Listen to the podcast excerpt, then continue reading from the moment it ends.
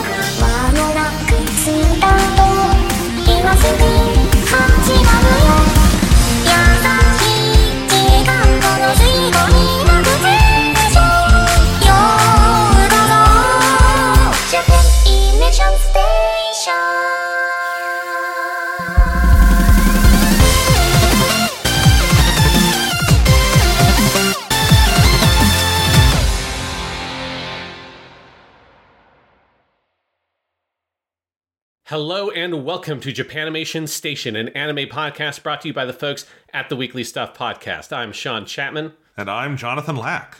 and we are here once again to dive into the wild and wacky world of anime. This week on the show, we are starting our watch through of the trilogy of films adapting the third and final route from Fate Stay Night.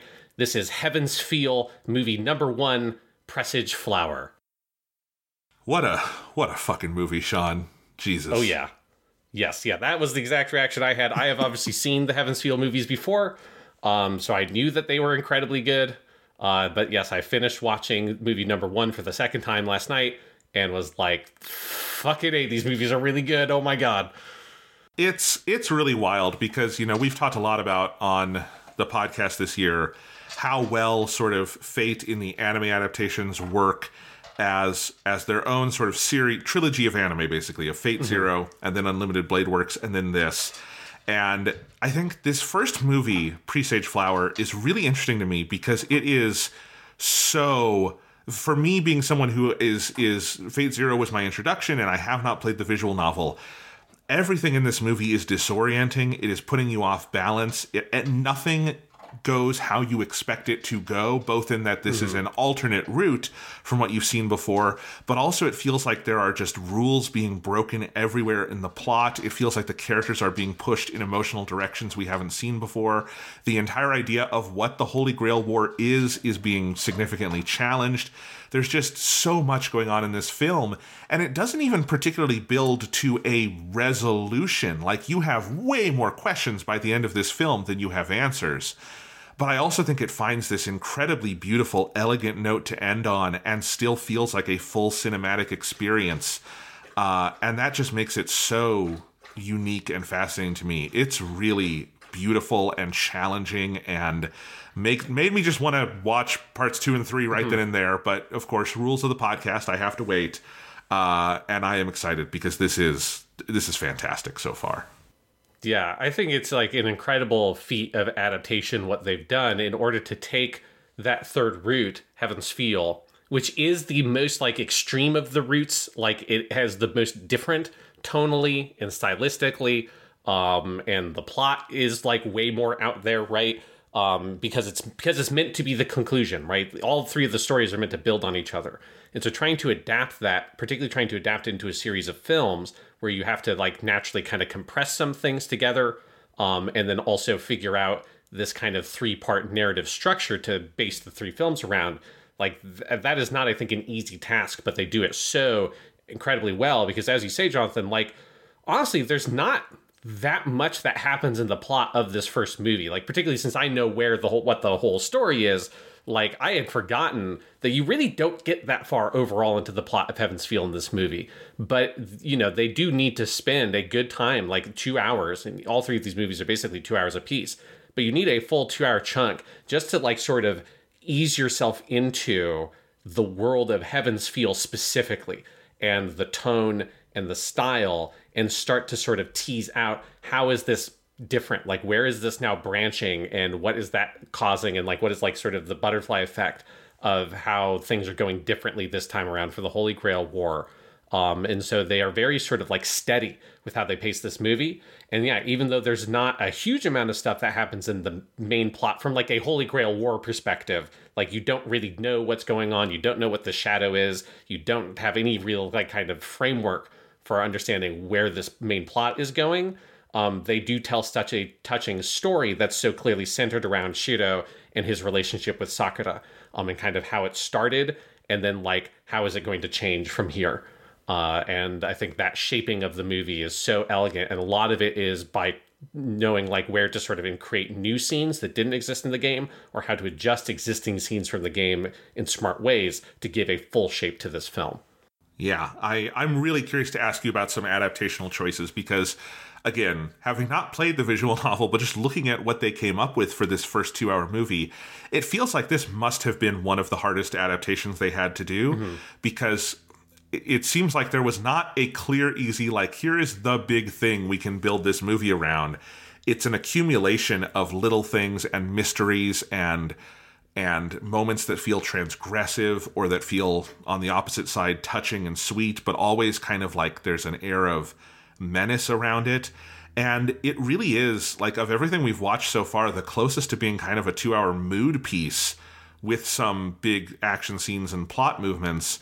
Um, but I think in in lesser hands, even if it was just a lesser production, this could feel I think off as a movie because it doesn't get like what Sakura's larger role in the story is or is going to be is not arrived at in this 1st uh-huh. film, and I was kind of expecting it to, and I don't mind. I think it ends on the perfect, beautiful note.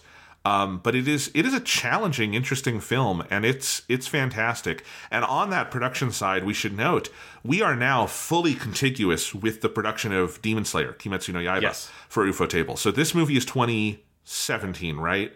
Because mm-hmm. it's 2017, 19, and 20 are the Heaven's Feel yeah. movies and um, that is the same. This is a little before Kimetsu starts, but this is around the same time they would have started work on this. The final Heaven's Feel movie came out like a month before Mugen Train, the Demon Slayer movie, which what a what a year that was for UFO uh-huh. table. Um, kind of crazy, but that means we are, you know, kind of at present day Ufotable when we arrive at Heaven's Feel, and it is it has been such a cool journey to go from Fate Zero, which is extremely handsome TV production, to Unlimited Blade Works, which is one of the most impressive TV anime productions of all time, to this, which is just full movie production values, scene after scene that just really blew me away, either on the level of shot choice, storyboarding, color work, atmosphere, or like how are they animating this thing like the big fight between Lancer and um, Assassin on Assassin. the freeway which is probably the best action sequence I think we've talked about this fucking season. Mm-hmm. So like it's incredible as a production too, just out of this world. Yeah, no, top to bottom, 100%. And obviously, it's going to be true of all three of these movies. Is it is like top tier. This is like the best stuff that Ufotable has put out. I think effectively is like this in Mugen Train, um, which makes sense because it's like they're the movie productions that are the most recent. Um, and I actually would put these movies above Mugen Train for me on the production level. Um, and it is just like really stunning. And I think also it is the it is not just the technical production, but also as you identify, it is the sort of artistic and creative stuff they do. Like I find the editing in this movie like very powerful because it's it how it builds that tension because Heaven's Feel is tense. It should feel dangerous. It should feel unsettling. The nature of this story and like the very sharp, stark, kind of upsetting cuts that happen. Not upsetting in that like you know sometimes it's upsetting because there's like really incredibly gory shit that happens. I had forgotten just how gory this movie is in two specific spots. Um, but but just in terms of like the unsettling nature that it will sh- cut very suddenly and that like the spar the sparse nature of some like the sound design and the music choices how long this movie will go with no music um and just like little sound design tricks um and you just watching these shots of like nature and then they cut suddenly to a totally another location um it just builds the sense of place and tone so perfectly as you're like sort of getting slowly wound up and you don't really know why it's so tense like what is happening um, but I think it's like very much putting you in the mindset of our two leads, particularly Shiro but also Sakura, as we're starting to learn that, like, and if you know from Fate Zero, you know that there's something off about her, right? That she has this very pleasant exterior, but she is hiding something inside of her. Um, the sort of these traumas and stuff we know she has gone through. Um, and so you're getting put into this like perspective of people who are sort of othered from the world because of those experiences, right? And you get that most distinctly with Shiro with his like suddenly getting flashes of his like of the fire and all that stuff that happened to him in the past and the way that that tone and style permeates throughout the entire film to put you into that mindset is really remarkable Yeah. No, it's incredible. It's really cool to come full circle with Ufotable in our Ufotable Moonworks season uh-huh. because we started with Garden of Sinners, which is this series of movies that are stylistically very bold and have, you know, more adult content. And then we have the two TV shows, Zero and Unlimited Blade Works. And I feel like Heaven's Feel coming back around, it feels like this is kind of going back into the zone of some of what we saw on Garden of Sinners. I mean, there were very clear flashes for me of of movie one, movie five, some of the big like concrete moments. Uh, certainly, how they do some of the romance and bonding, and just dealing with trauma and space. It's it, it makes. I mean, obviously, this season was always going to be Garden of Sinners to Heaven's Feel because that is the real chronology. But also, like, there's something very poetic about coming back to this point where I feel like they're going back into movies with a Type Moon adaptation with everything they've learned over the years, and it's very cool to see that. Yeah, and that Heaven's Feel fundamentally as a story is a lot closer tonally to Garden of Sinners than any of the other Fate stories are. Like it definitely to me, it, it is in that Nasu writing space where it's like very horror adjacent. Um, Tsukihime, which I'm playing the remake of right now, is also very much in this like horror adjacent tonality that Kara no Kyokai has, that Heaven's Feel has, that isn't there as much in like the Fate route or in Unlimited Blade Works. Um, and like it is fun to get back into that sort of slightly transgressive space with the violence and the like kind of upsetting tone of the piece. Yeah. So why don't we talk about the the history here? And I guess the first question would be they could have probably made this any fucking way they wanted to after the success of Zero and Unlimited Blade Works. Why movies? Why a trilogy? Uh, what ar- what brought them to Heaven's Feel being uh, a film trilogy over these number of years?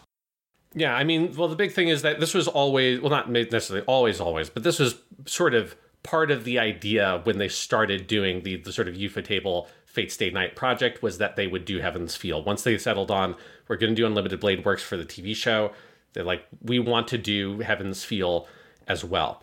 Um, and I think like the movie thing eventually came around pretty naturally that I just think like it, it's hard for me to imagine Heaven's Feel as a TV show. I don't think it's structured in a way that is super beneficial to a TV show style production. It's almost like too one the content is too violent and the content is too sexually explicit if you're doing the PC game, the original version of the story, which they are. Um, you get like one scene in here that sort of hints at it. You get shit as a dream. We're going to get more stuff that's more explicit later on. So it's like that's one thing that like pushes Heaven's Feel is it's tonally, it is you you know it is it is a little bit outside the normal TV show space. Um, you would have to censor it. I mean, you know, Fate Zero is censored in its TV release. I think Unlimited Blade Works is very mildly censored in like one or two shots in the TV show release. Um, Heaven's Feel, you would have to you have to change the content of it if you're going to make it a TV show. But then also, I just think like it's it is so serialized as a story. Like it's so maybe serialized isn't even quite the right word, but it's so sort of fluid as a story that I think it makes sense to want to do the longer form chunks in movies rather than TV show production.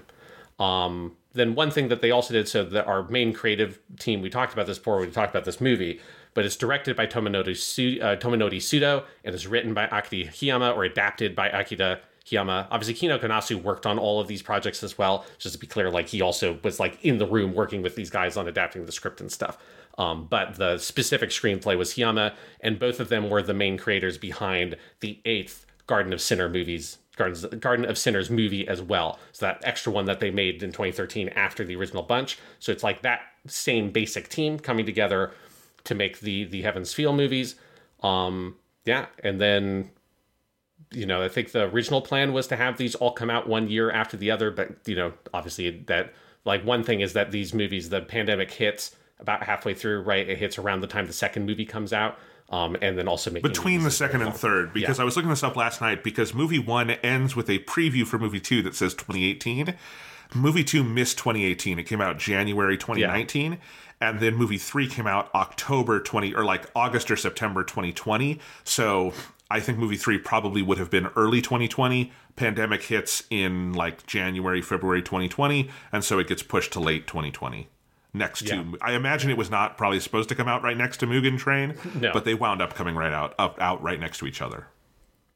but yeah i mean and that's like it you know there's not like a lot of big stories about where like the production history of this in terms of like where it came from i think it was like kind of a natural choice of if you're doing fate stay night and like are you know they're adapt like their adaptations of like Unlimited Fate Zero and Unlimited Blade Works are incredibly popular. The Blu-rays and DVDs sold incredibly well. They won a bunch of fucking awards when they came out in Japan.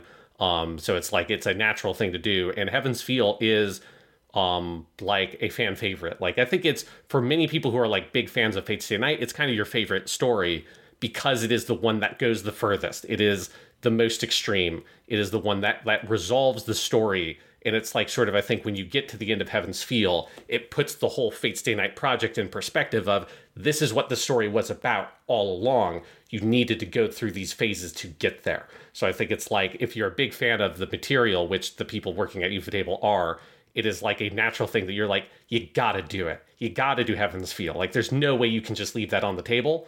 Um, and I, and I do think it was very smart for them to decide to do it as movies because I have a very hard time imagining this as a TV show. I don't know how you would do it. I think it'd be much harder to adapt. It's hard to do as movies also, but I think it's an easier process than trying to make it a like 24 episode TV show.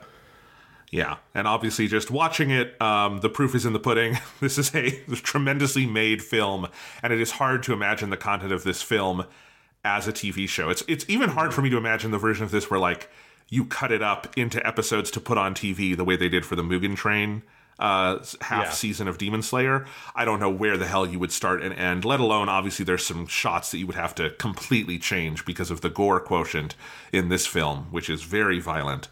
But yeah, I mean, so correct me if I'm wrong, but I imagine the same thing is true of playing Heaven's Feel in the visual novel.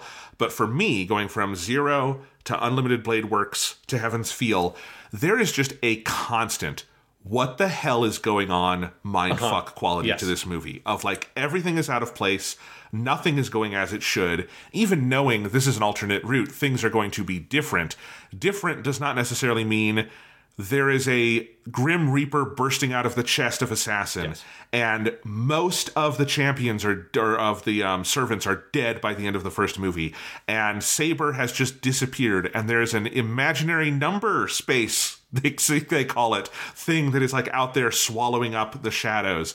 Um, and there's just death everywhere and nothing seems to be going right. And just there you are constantly put off balance. And then in the center of it you have Shiro, who is fundamentally obviously the same character that you know from the other routes or from Unlimited Blade Works, but this is such a different valence on him because his key relationship this time is Sakura. And so, you know, Sakura already, whether you're coming from Zero or from other versions of the of the story, clearly this is a person who is defined by trauma and abuse. Um, most notably in the text here, we have Shinji, um, who is an abusive brother. But of course, if you know from Fate Zero, and I assume there are other hints around the the edges in Fate Stay Night, other stuff with the Mato family, um, and that brings out this side of Shin of uh, Shiro who is also defined by trauma, not abuse. He has not been abused, but he has gone through significant traumas.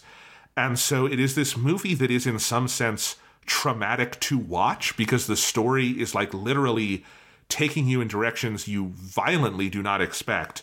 The style of the movie is harsh, as you mentioned earlier, Sean, of like some of those edits and some of the way I think sound design works in this movie. And then you have these two characters at the center who are essentially trauma bonding. And the arc of this movie is them kind of reaffirming that bond through their pain. And it even though the story does not like reveal anything by the end other than mysteries, I feel like there's a significant emotional journey that you go over in these two hours. Yeah, and I think it's the way that they they capture that in the way they've structured the film so perfectly. Because in in the film, I think it's much starker immediately than Heaven's Feel because there's just a fundamental stylistic shift, right? Obviously, in the visual novel, the whole style of the visual novel doesn't change all of a sudden. It's more like the prose style does start to change, and it's like, but it's a little bit more subtle as you start getting into those choices. But for me, the moment in Heaven's Feel in the game where you all of a sudden you're like, wait, what the fuck is happening? Um, where like there's a really sudden shift is when True Assassin comes out because you have because in the game in particular you've gone through two routes. You've played like 40 50 hours of that game knowing assassin as sasaki kojiro the guy summoned by caster who guards the temple because saber fights him in both the fate route and unlimited blade work. So he's a fairly major figure in both those routes um, and then all of a sudden in Heaven's Feel, you get the scene one that in the game is very startling because it's n- not from Shiro's POV. So you don't know how you like, you're kind of unanchored from your POV when you see it, which is pretty rare in Fate Stay Night to give you those scenes. And then it's just like all of a sudden this thing bursts out of the assassin we know. Um, and it's very, it's frightening. Like I find Assassin in Heaven's Feel very frightening because it you understand how terrifying the servants are because they're so powerful and you know that really fucking well by this point. Um, but like the one that should be the most terrifying is kind of the most likable, right? Sasaki Kojiro is like the most pleasant of them all in some ways, you know, even more so in some ways than Saber, who has her like obsession with the Grail. Sasaki Kojiro is a cool dude, and he's got his like honor as like a samurai and all that kind of stuff that makes him very pleasant. And he feels like he's kind of an assassin in name only. You can see the assassin connection because he's very dexterous or whatever. He's like if it was a video game, he's like an agility based character, but he doesn't feel like an assassin and then all of a sudden this like shadow with a skull face bursts out of him and just starts m- and murders caster and uh, kuzuki sensei immediately. You're like oh this is an assassin servant. This is what the assassin class actually is. Especially in the game you haven't seen fate zero which has obviously the assassin in fate zero is kind of based off the true assassin here. Um, and so that whole notion that there's a new servant all of a sudden it's actually assassin and it feels dangerous and upsetting in this way that like he's killing these characters that you know and like even if they were kind of villainous with Caster and Kuzuki Sensei, you still like those characters. Um, and they are just brutally murdered and dispatched. And then Lancer gets killed, um, which he's also like a fan favorite, you know.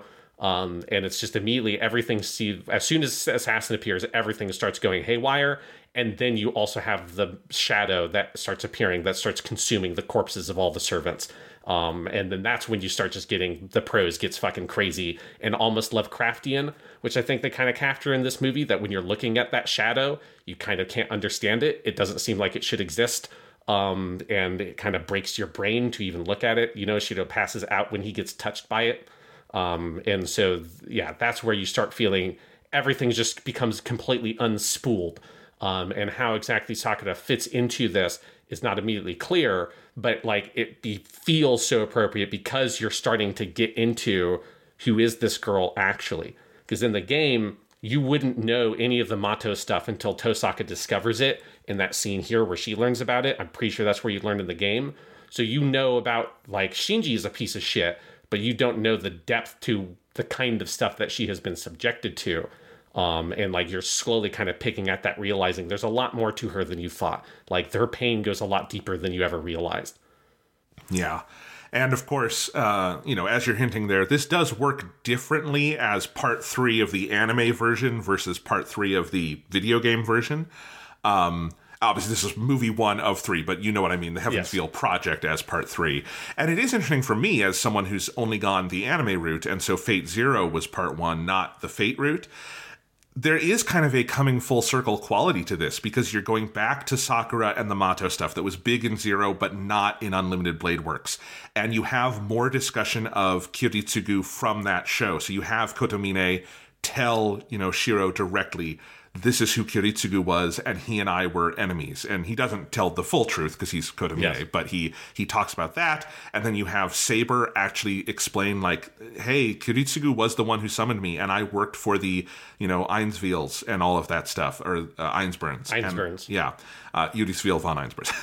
anyway, and so you have all of that where Soshiro is learning things that he never knew that we know from Fate Zero. And so it also, this is just the some of this is just I, I, think the story winds up naturally working this way. Some of this is choices Ufotable has made in their adaptations, but it felt very natural to me so far as like the big conclusive start of the conclusive chapter of a story that begun began in anime with Fate Zero, and that's also just hugely impressive to me. Again, considering there is a third of the video game they technically did not adapt.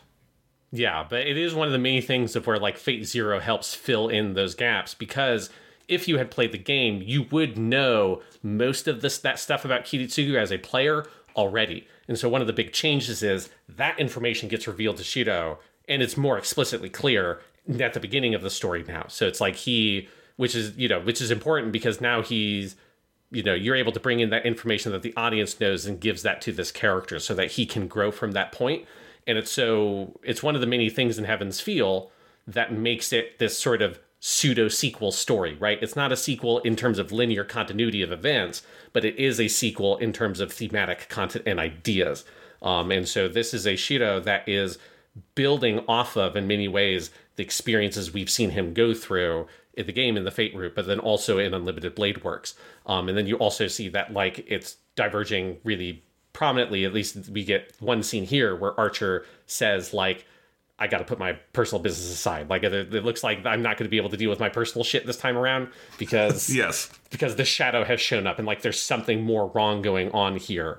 Um, so you're starting to see like those events and all that stuff. You know, like that is being put aside. Um, and we are giving Shiro some specific information to help him grow from some of those places that we saw him at. So that way we can arrive at a different place than where he was at the end of Unlimited Blade Works. And we're starting to build those blocks here. Yeah, I put that in my notes because I loved it. It's Archer says, it's hardly the time to prioritize personal vendettas. And it's like, it's so great to just, he's like hand waving the events of Unlimited Blade Works of like, man, Archer, you have no idea if you chose not to uh, go this route, it would be a totally different adventure, wouldn't it? Yeah. Um, and you're right, it, it does. And I think. I want to talk about the first half hour of this movie because you get a full opening credits sequence about a half hour in. And until then, it's basically the equivalent of the prologue material, which we talked a lot about in the Unlimited Blade Works episodes, that series premieres with two full hour long episodes, one of which is yes. adapting the actual prologue to the visual novel, and one of which is adapting the first uh, chapter ish thing of the of yeah. the visual novel that is there technically in every route, right? Because it's you play mm-hmm. through it to get to the branching path. And so there is theoretically two hours of material that they kind of have to move through in the first half hour of this film to get back to where the story diverges but they're ex- they're incredibly smart about what they they do here. Obviously, the first hour, the actual prologue, is pretty uh, Tosaka Rin centric, and so you don't need it here, and it would be redundant. Um, but then with the other stuff, they mainly wind up showing you either they go back earlier in the story to stuff where how did uh, Shiro and Sakura become friends, and you get a really beautiful montage. A slow sort of montage is actually really the wrong word. It's a series of sort of scenes that move through time, but it's a montage is fast. This is slow, and you get that side of it. And then we do get stuff that is from episode one of Unlimited Blade Works, that is from the early part of the visual novel, but framed and played very differently. And then at the big sort of point where things kick in, we go into the opening credits and they recap it sort of visually through that, but they expect you to have already seen it. And it's all done just very artfully and seamlessly. And I really, really was struck by how well they achieved all of that. Yeah, it was one of the things when I first watched this movie, I was very curious how they would deal with it. Because, of course, when you play the game, what you do is um, unless maybe you know if you're taking a big break between routes, maybe you would play through the beginning again. But if you're like me, you know, like I finished in the Tsukihime remake, I finished the first route and then I started over from the beginning and I fucking hit that skip button and it just and just went through all that stuff and then maybe I hit a scene I remember liking and I'd read through that and then I'd skip. Um, and you know, obviously in a movie you can't just do that, but you also can't just do the first two hours of the TV show again. Um, you know, maybe if you're like really cheap, you could just like cut that shit together and try to do it, but it would kill your whole movie. The pacing of the movie would die. Um, any returning fan would be bored out of their fucking mind. Um, and so they just made the smart choice to one, say, fuck it, this is a movie for people who saw Unlimited Blade Works. Like, if you did not see that TV show, don't come because you're not going to know. Like, there would be no way to understand what the fuck's happening in this movie if you did not at least watch Unlimited Blade Works. They do not explain really what the Holy Grail War. They don't explain what servants are. They don't explain what command seals are or any of that shit. None of that is explained here. Um, you know, the most you get is you get like maybe 10% of the scene where Kotomine explains stuff to Shiro, but they only show you the parts that are like really relevant to Shiro's character motivations about him wanting to deal with the Grail because of its connection to his past, and they cut out most of the other exposition in that scene, which is what they should have done. Um, What, right one choice. thing you get is you do get over the opening credits a narration by Grandpa Mato. The what's his actual name? Mato uh, Zoken. Zoken talking about the Holy Grail War, and that is kind of your just in case you forgot, here's what it is kind of monologue, but it is it is not a like true exposition. It is definitely expecting you like you've seen Fate Zero, you've seen Unlimited Blade Works. This is part three. Let's go. Yeah. So it's like that's the right choice is to say replicate as much as you can of the phenomenon. You're just skipping through that stuff. You can't just you need to reference it enough that like there is a connective material that makes sense. Like you can't just cut it out entirely. You need to have the equivalent of skipping through it, um, like from the game. Um, but then that leaves you the question of how do you start the movie then? Um, and they and so all that stuff about like 20 or so minutes of material at the very beginning that is all the flashback stuff that's original material basically like some of it is stuff that you know happened because it's sort of narrated to you in a this has happened in the past and you kind of read it prosaically that way in the game. Um, but most but none of it is dramatized directly. You don't see those scenes play out. Um, and that was the thing when i first watched this movie i thought was just like a brilliant choice was to trace the relationship of shiro and sakura directly from when they first meet like 18 months before the beginning of the game. Um, that's also kind of gives you a little bit of the context around why shiro leaves the archery club and some of his like weird relationship with shinji um, and then this in seeing this like young sakura who is a lot sort of colder and darker feeling um, and then slowly through her interactions with her senpai right starts to kind of like come a bit more out of her shell and get more life to her and kind of becomes the sakura that you know. And you know then hooking up to that moment where she shows up and she is now in high school with him um and you know and now she looks like sakura. She's like grown up a lot over the course of that year um and i think that was just a really smart choice because it centers this movie on what it needs to be centered on which is Shiro and sakura's relationship. It is what the story is about. Like all of heaven's feel is about that.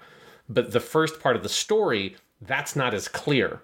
And you know like it's clear in the game because you understand the the conventions of this kind of game that each of the routes is going to be based around one of the heroines. But at the point of the story that the movie gets to it's not really been dramatized all that much you know you have a couple of conversations with her and she starts you know she one of the big divergence points is that she decides to stay at shiro's house if you remember in unlimited blade works he makes that offer at one point and she says that she can't that she's going to start staying more at the mato house um, and she kind of exits the story at that point. Um, and that's one of the big divergences. But but she doesn't have a lot of material after that point yet in the story. And so creating a bunch of new scenes to be at the beginning that then makes the couple of important scenes she has with Shiro later in this section of the story have so much more weight for this film because you have set them up. So they kind of become payoffs in some ways to the material that was set up in the prologue of this film rather than more being just purely setups for their relationship as it's structured in the original game. I also think, as someone who's just coming from Unlimited Blade Works, the anime, you know that when that anime starts, which is just the beginning of the visual novel, you have this world for Shiro that is really beautifully lived in of him having this mm-hmm. kind of found family that he lives with that is Kiritsugu is gone but sort of the spirit lives on in this big manor he has and he has Fujine who's always coming over and she's silly but very caring and you have Sakura who is practically like a sister at this point because she doesn't live live there but she is always there. And that is the world he exists in when we meet him but we don't know how that world came about and where that story goes. Is is that's more of a story of him leaving that world you know Star Wars esque or Hero's Journey esque and kind of meeting new people and going on a journey outside of those bounds. And so when we pick up here and it becomes the first 20 minutes of this movie are leading up to that point where we met him and how did this sort of little family unit come together and it's very touching and it's I think very lovely to just see Sakura latch on to this person, seeing in him things. This is also, I think, important. Having seen Unlimited Blade Works, we know what kind of things she sees in Shiro that make her want Yes. to latch on to this person, and why he is the kind of person who would reciprocate in that sense. And even though Fujine is uh, understandably at first is like, why do you have this girl in your house, Shiro? You're not supposed to have this. But she eventually comes around too. And so you see this little familial unit built. And then where the story diverges is it's about him protecting that unit. It is about him deciding this is what is important to me and this is what I have to sort of fight to protect. And so I think it really contextualizes where this story is different while also I think doing a good job educating the viewer in this is an alternate path. This is a sequel, but it is also an alternate route. This is how did we get to this same point and at what choices would be made to tell a different story with these pieces i think it sells that idea in in movie language very well because of course in a visual novel you just expect that that's how that is the language of visual novels is that you have diverging hmm. paths and alternate routes movies and tv shows don't work that way you know so you kind of have Yeah. to sell that to the viewer as well. And I think starting with 20 minutes or so of material that is completely unique to this film, um, but informs things you saw in the previous show, is really smart.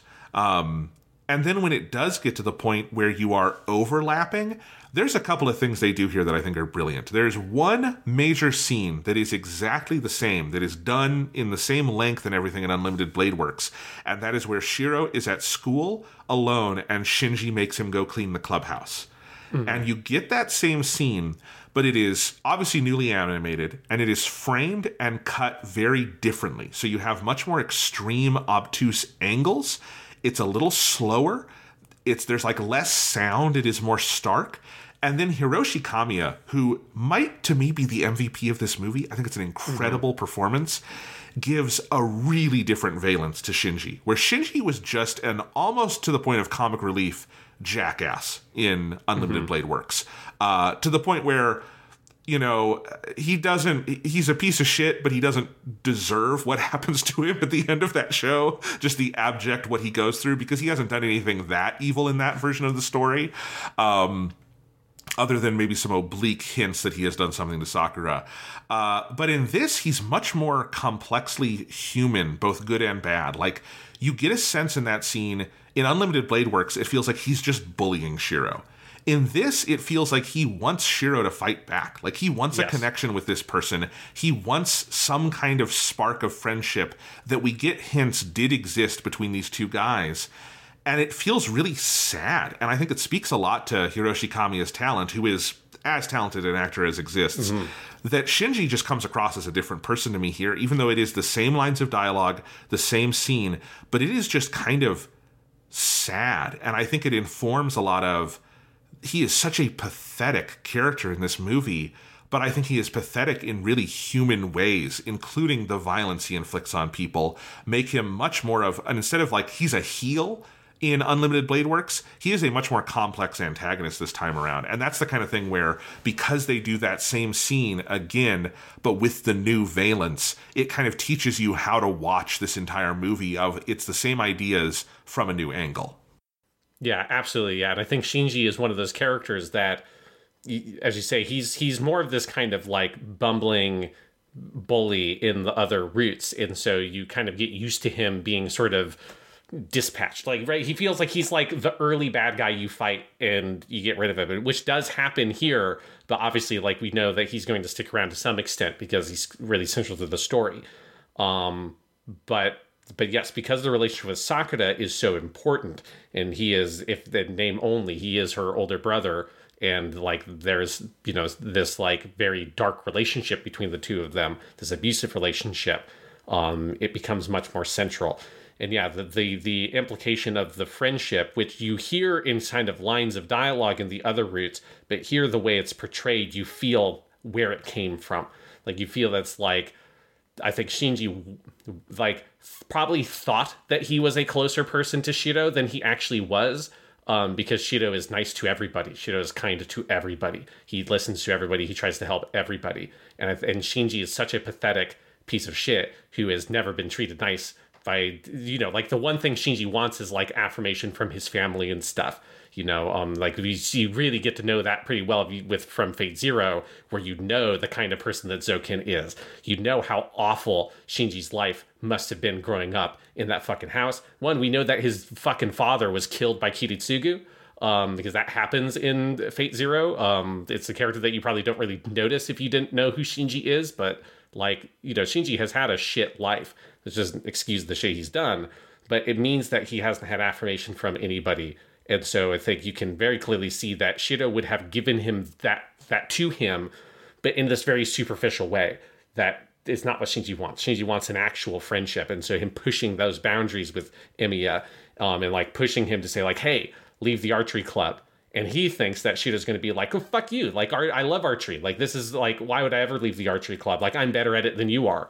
Um, and instead, Shiro just sort of accepts that and says, "Okay, like if that's the best thing for everybody. Because Shiro doesn't love archery. He's very good at it but he doesn't care about it. Um and I think like Shinji's like like Shiro's sort of malfunction as a person where he finds it hard to like be selfish to really care for things especially like care for things in spite of other people. He just can't do it. That destroys any relationship he might have had with Shinji and pushes Shinji deeper and deeper into that darker place um, which I think reflects in interesting ways his relationship with Sakura, because in some ways that's the exact kind of relationship that Shiro had with Sakura, but Sakura grasps onto it and she's a little girl, right? She like needs that kindness so much. She doesn't want a competitive relationship or even maybe an important relationship. She needs any relationship. And so she grasps onto that thing, that that simple kindness that Shiro reaches out to her with. And that's what creates this like bond where she like needs that from him so bad. Um, I think that's one of the nuances in the like the human relationship you see, see that starts developing in this movie. Yeah, and Shin, yeah, as you say, Shinji's a piece of shit, but it is a abuse 101 kind of story right if mm-hmm. he is the the boy in his family who is horrifically abused by the father figure or the grandfather here or the um, mess of bugs figure here yes um, then he is going to start taking that out on the next person down the totem pole which is sakura right and she is the one who is is in some sense able to from what we've seen so far break that cycle a little bit by having this this other home she can go to you know mm-hmm. this kind of escape but yeah, it's just I, I needed to zero in on that scene because I do think it's so interesting. It's you know Hiroshi Kamiya, we've talked about before, is one of the greatest actors working in Japan.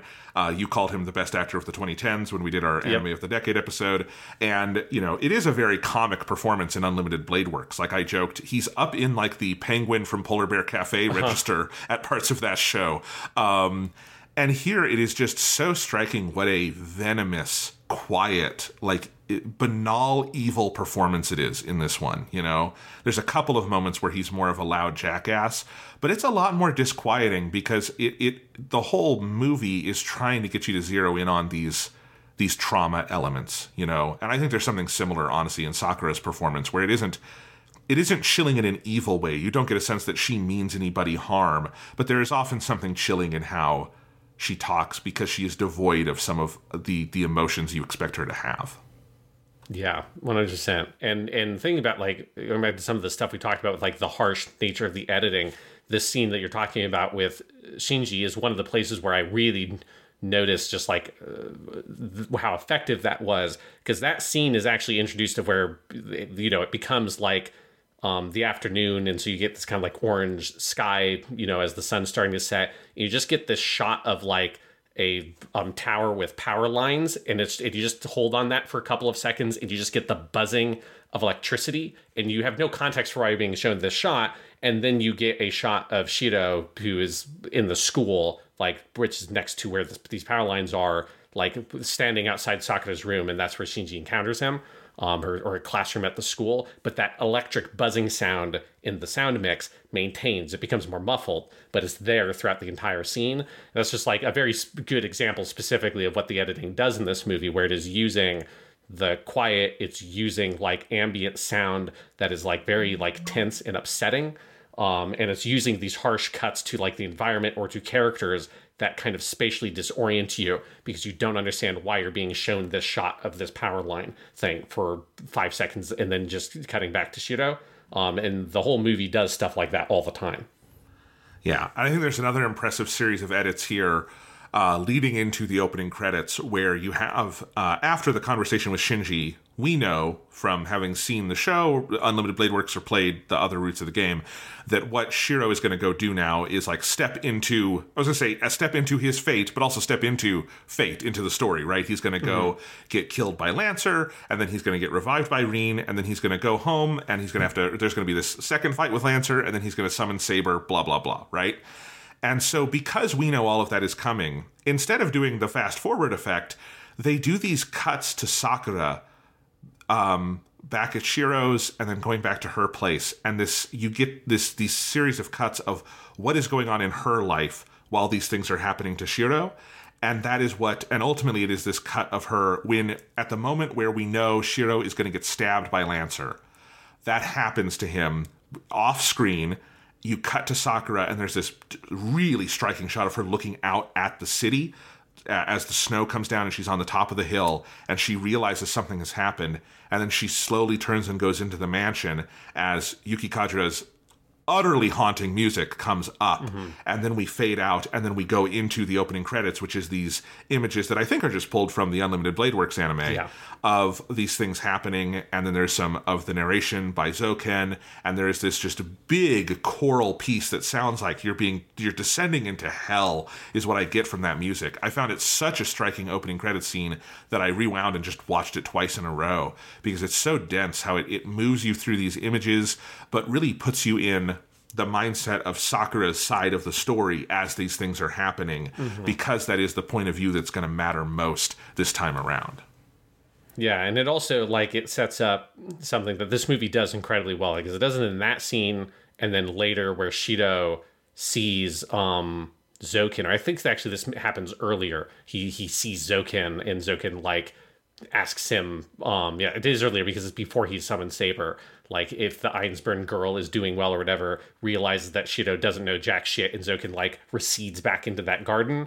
Um, and they do such a good job of making the Mato Manor just the most upsetting fucking building you have seen in your goddamn life. Like I want to I want to see a like architect reacts to just like look at like what is it about that house because it, it is like it is primarily upsetting. I hate looking at it and they use a bunch of shots that are framed exactly like the way the background from the game is framed if you're when you're on the street outside looking at the manor with the gate in front of it and there's just something about the angle and this weird like kind of rotund piece that ha- is like kind of juts out from the middle of the house where these two pieces intersect um, and there is something just extremely upsetting about the Mato house and how like foreboding it feels. It reminds me of like um, that thing, that line from Fate Zero that Irisviel has about like mages um, headquarters or whatever. They're like laboratories in the space and like how, and then Tosaka has a similar line about like what that reflects of the person, right? Of Tosaka's um, manor. Like it's hard for people to get in, but once they get in, they can't get out, which reflects Tosaka's personality. Whereas for Shiro, it's this big open house that anyone can just come through. And then like there's something about the Mato family that it feels like it's the gate to fucking hell um, and and there's something about the way it's designed as a building that does that, and then also the way it's like shot and used in this movie has that effect as well. Like when you see Sakura about to walk into that house, you just desperately want her to fucking run away, go, do not go into that building because it's evil.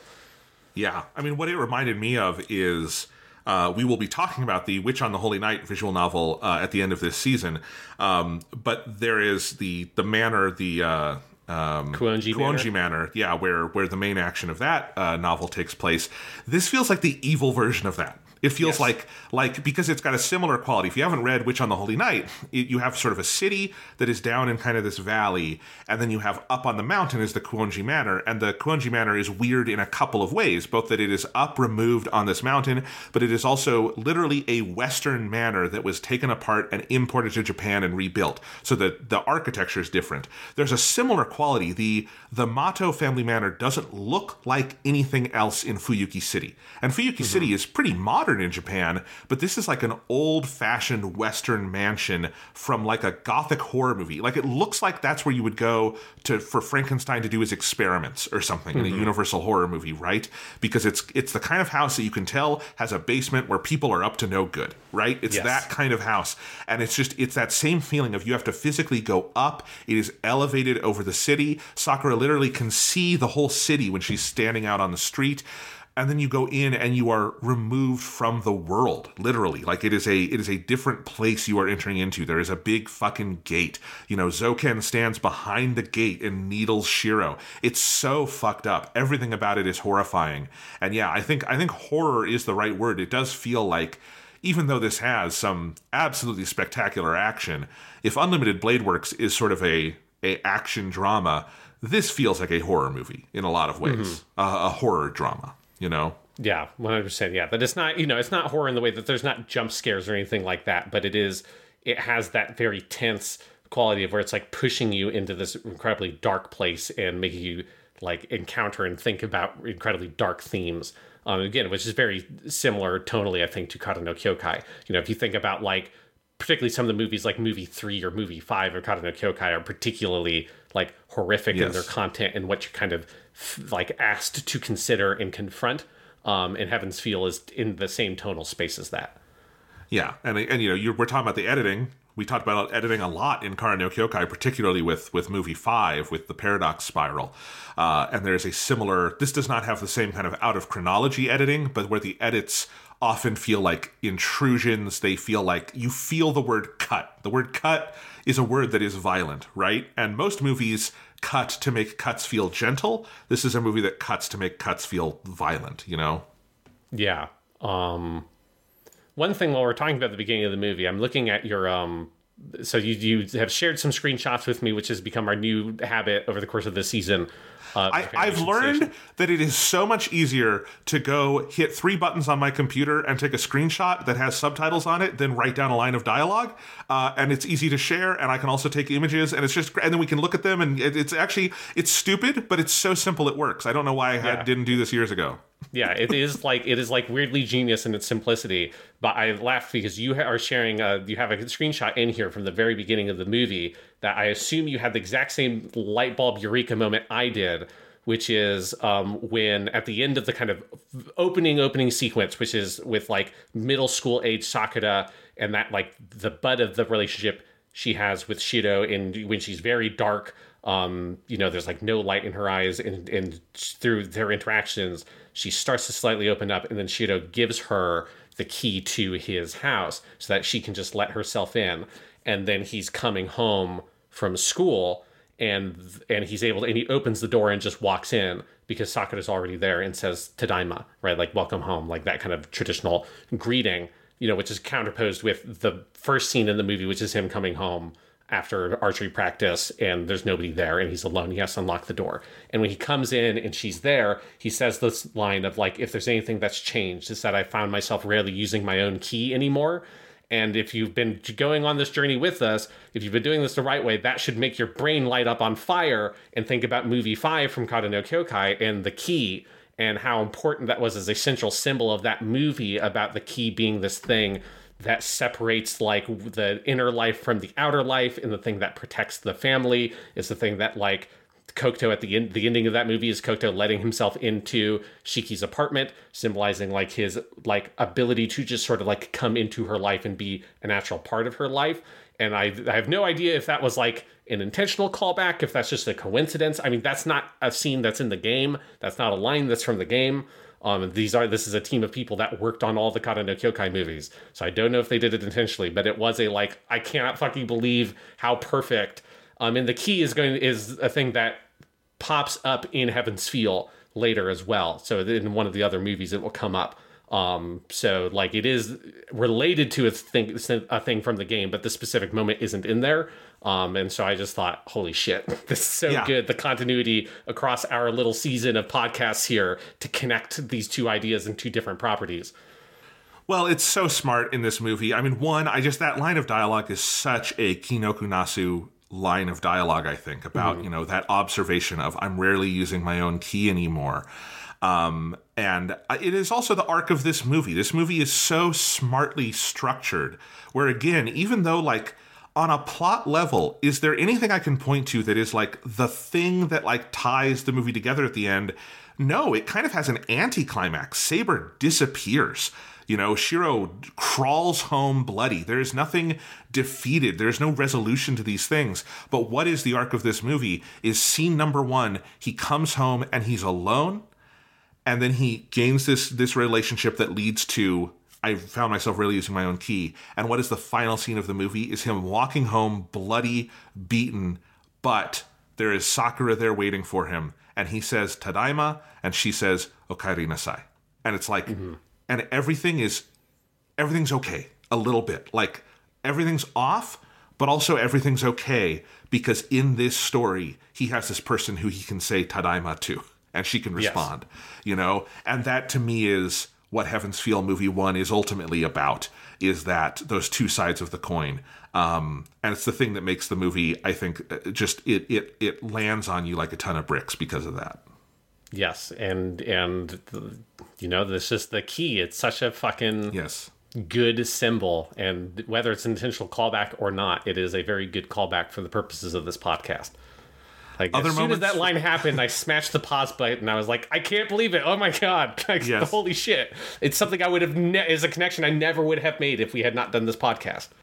It's so cool. Other moments from early in the movie I wanted to mention really quick. There's a scene where uh, Fujine uh, gets them to all take a picture together of um, it's it's uh, Shiro and Sakura and then some of the pe- and then the student council president and the girl from the archery team and she has uh, Soichiro, the assassin dude who we learn Yes. w- we would know from Unlimited Blade Works and stuff is Caster's master. Take the picture and the image of him holding the fucking camera and like having everyone like scoot in and he's dutifully doing it made me laugh so hard just knowing who that guy actually is. It's Yes. great.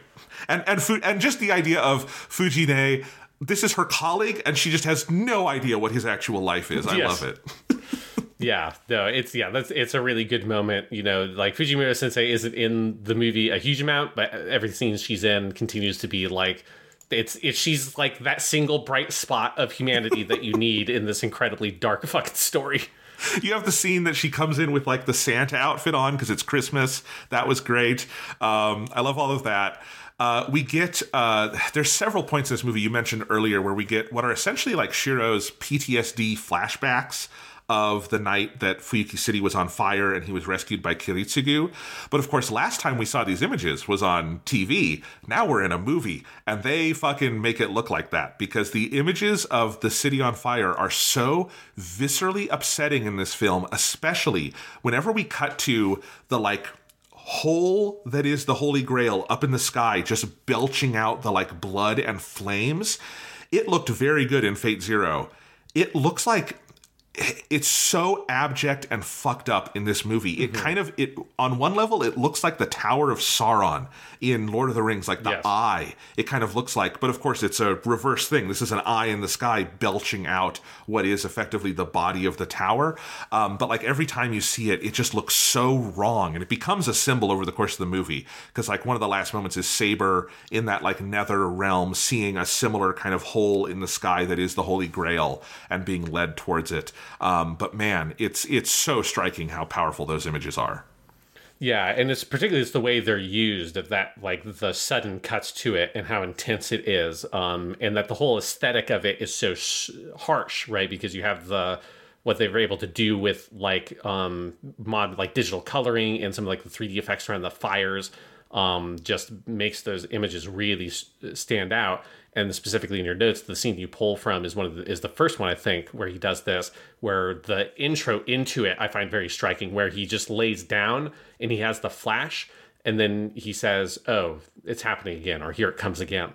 Like, and you realize it it shows you this like it is something he's so used to this um like he it's it's just like this kind of background radiation of his life is every once in a while for no particular reason he has these flashes to these events that it is still the thing that like so dominates him and there's something about the way that that's framed of like it's it is horrifying but it's also mundane to him because it's part of his everyday life that i find very striking um and i think it captures a tone for that kind of stuff that is very much the way the game does it. Like there's a weird there's a sad level of acceptance that Shiro has around this trauma. Like it horrifies him still. Like it drives him. It is like the main thing that defines his life.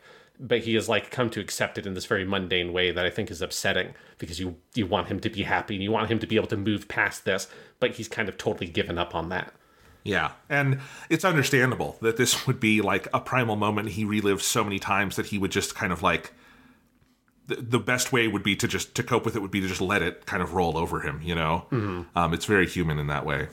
One other moment is from that same scene where he meets uh, Zoken at the mansion after he drops off Sakura that one night. There's this moment where what leads into that is he's walking away from the mansion, and then he says he you start to hear these chirps, and he says, "Wait, are those bug noises?" But it's the middle of winter, and then he goes in and looks in the gate, and that's when Zoken comes out. And just as someone who had seen Fate Zero, that is a viscerally upsetting uh-huh. moment when he says, are those bug noises? And you know what that is. It's like, oh, that is so fucked up. That is so fucked up that he's walking around. You can hear because you know that manor is full of those evil goddamn bugs. Ugh. Yeah, and it's a great trick because it's something like, you know, I mean, it's something in the world in general as well, but also specifically in anime, like that kind of the background noise of cicadas and stuff like that is such a shorthand in anime. Um, for like the time of the year, and it's used symbolically in, in anime all the time, or and in other Japanese works. Um, and so you get like because there are because those noises, the chirping is already there in the scene. But if you're watching it, you don't think about it because you're not thinking about what time of year it is because you're I don't even know if it specifically said that even if you know what it is you're not going to be thinking about it. And so it's not until Shiro points it out that you're like oh wait that is weird. Like why in the middle of the night in winter why are these bugs uh, chirping? And they're like oh fuck it's the Matou Manor. And then Zoken comes out. Um that creepy old fuck God, he is he is one of the. There are so many good villains in Fate Stay Night. There are so many absolute pieces of shit. Zoken might be the shittiest. And What a goddamn bastard. he's he's definitely like the most upsetting and creepiest character. Like he's just you just don't want to look at him. You don't want to hear his voice. It's like stay away from me, evil bug man. Um, fuck off. That's what Like- I have to say to Zoken. Fuck off. You know, Kotomine is an absolute garbage human who has done some of the most evil things we've ever seen, but at least he will look you in the fucking eye and fight you. There's something about Zoken, just he will come around on his fucking sea of bugs and all this stuff, and it's just so messed up. I hate him so much. Yep. Speaking of Kotomine, we do after the opening credits as we get back to the church scene. Um, so like what are the sort of specific diversion divergence points here that I guess are in the visual novel as well? Obviously there is Sakura choosing to stay. There's we have the fight with Berserk where Shiro jumps in. Are those kind of the points where Heaven's Feel starts to become Heaven's Yes. Feel in the visual novel? Yeah, like like in general, uh, from what I remember, all three of the routes basically diverge about the point of the church. Um, Yeah. Because and it's it's specifically like the fight between with Ilya and Berserker. That first fight that always happens in all three of the routes, but it goes a different way each time. And so this one is one where Shiro jumps into the middle of it and gets his fucking belly sliced completely open, um, which is a very Shiro thing to do. Um, it's just and you know this is now because it's a movie they can actually show the way that it is described in the game because like the violence is described very uh, explicitly in the game. Uh, but they don't really show it, you know, they're not because they're not going to make unique art for every single one of those kinds of scenes. So it's just described to you what's happening to him. Um, but yes, that's like that's the divergence point where it is okay. Now you're fully onto the Heaven's Feel route, and then on the way back from that, because the timeline has now changed of when he is like coming home is now different because of those events. That's when he encounters Shinji, who is attacking Mitsuzuri, or like Rider is sucking Mitsuzuri's blood for energy in that alleyway, which is a thing that happens in the other routes. You just never see it. That's because if you remember, Mitsuzuri stops coming to school after that point. Um, Oh, that's right. happened. Yeah, that's interesting. Okay, that's really cool. Um, but yeah, this is a, a great series of scenes, obviously. And you talked about him jumping in front of Berserker. My notes just say here, you see his fucking guts fall out. Oh my God, Jesus, all in caps, because it is so upsetting. He like rolls in, they like do this, he gets hit, and you just see blood spew everywhere. And then they cut to this shot of like the road, and he rolls into the shot and is just leaving entrails behind as he rolls into the shot. It's so bloody. It is by far the most graphic image we've seen since Kara no Kyokai, which has some similarly graphic images. But it is it's also Shiro. It's upsetting. And so many things are already feeling off that I'm wondering like does he just die here like what is what the hell is the next step in this story and of course then you and they implicitly remind you of that he has the Excalibur thing inside him because they show some of that imagery and that's how he's able to heal, obviously. But uh man, that's fucked up.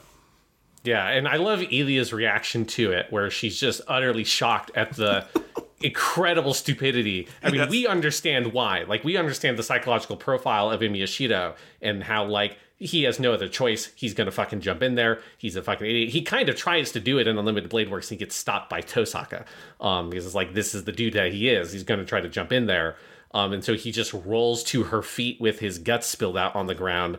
Um, and she just looks down at him in this, like, kind of dismissive and disappointed way on this like really like that's it like that's all it's going to be and then you know like good for thing for Tohsaka is that you know Ilya gets bored and she just leaves you know she just takes berserk Yeah. and goes home. It's like oh well i guess that's that. I you know clearly she was hoping to have more fun getting to exact her revenge on the son of kiritsugu but just didn't didn't didn't go that way for this time Nope. Uh, I do. That fight is amazing, though. It's a really good.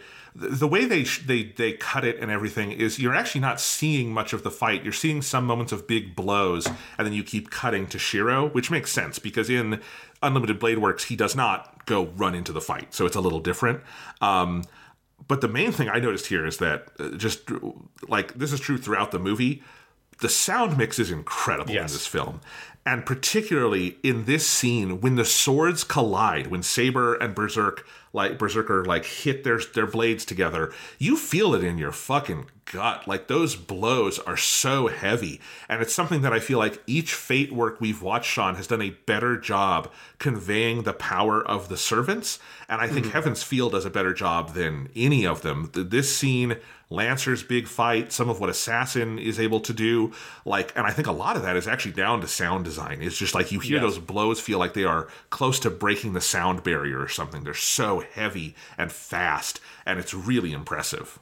Yeah, no, the sound mix in this movie is fucking incredible. Um, yeah, and one one thing they do I really love, they add that little moment in to when Shiro hears uh, Archer and Lancer fighting before you know he summons Saber and all that stuff happens at the school. Um, like there's this gust of wind that blows past him when he first hears the blow. Um, that I think is a, like a really good touch to add that element um that just be like oh like there's something so otherworldly about these two entities clashing that it's not even just sound like the sound is so loud it is like blowing the air past him with a shockwave basically um and the sound design kind of sells that for all of the servant related fights in the show Yeah. Speaking of uh, great fight moments, what about Saber just whipping Rider around with her own chain and throwing her into the wall? Holy my shit, that's a moment. yeah, it's it's it's really good. Um, you know, this is a, a scene that I think is even better in the game because in the game, um, like in the Fate route, Rider is like the first really big fight you have, and it's like a full big fight, and that's like the first time you see Excalibur get used. Um, is fighting Rider, um, and so there's something very fun about in this context that she because part of the reason why that's a bigger fight is that she has stolen a lot of magical energy at that point. So she's much more powerful whereas saber encounters her here right at the beginning of the holy grail war. They haven't activated the like the magical crest at the school or whatever that's meant to suck all the life energy out of the students. Um and you know shinji is a complete piece of shit master who is basically worthless as a mage. He's even more worthless than Shiro is honestly. Um and so uh, yeah, Rider doesn't stand a fucking chance. She just gets slapped around and thrown around with those chains. That's also where you get the sound design. Like, uh, it reminded me a lot of the modern God of War games that just have Yes. those really like viciously juicy sound effects on the chains.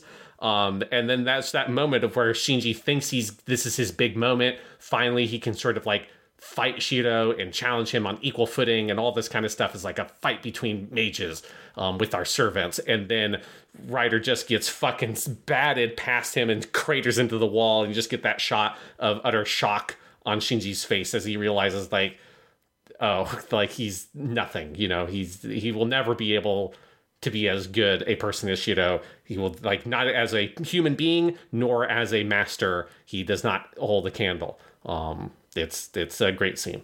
It's uh, it's fucked up. It's great. I love it. What? Is, so I guess you kind of uh, talked about this, but that was kind of going to be my question: is what would we know about Rider going into this version of events? Because obviously, from Unlimited Blade Works, she's effectively not in that. She is killed off screen and is not a part of that story. So as you said, she's uh in the first route a little bit more. But uh, Yeah. quickly she comes she comes back at the end of this movie and it's you start to see some other things going on i it seems like she's going to be a bigger character in this version than in the other ones right Yeah, this is the the the route where Rider features the most. Like there are reasons for why she's around and stuff like that. Um, that we will learn in the next movie.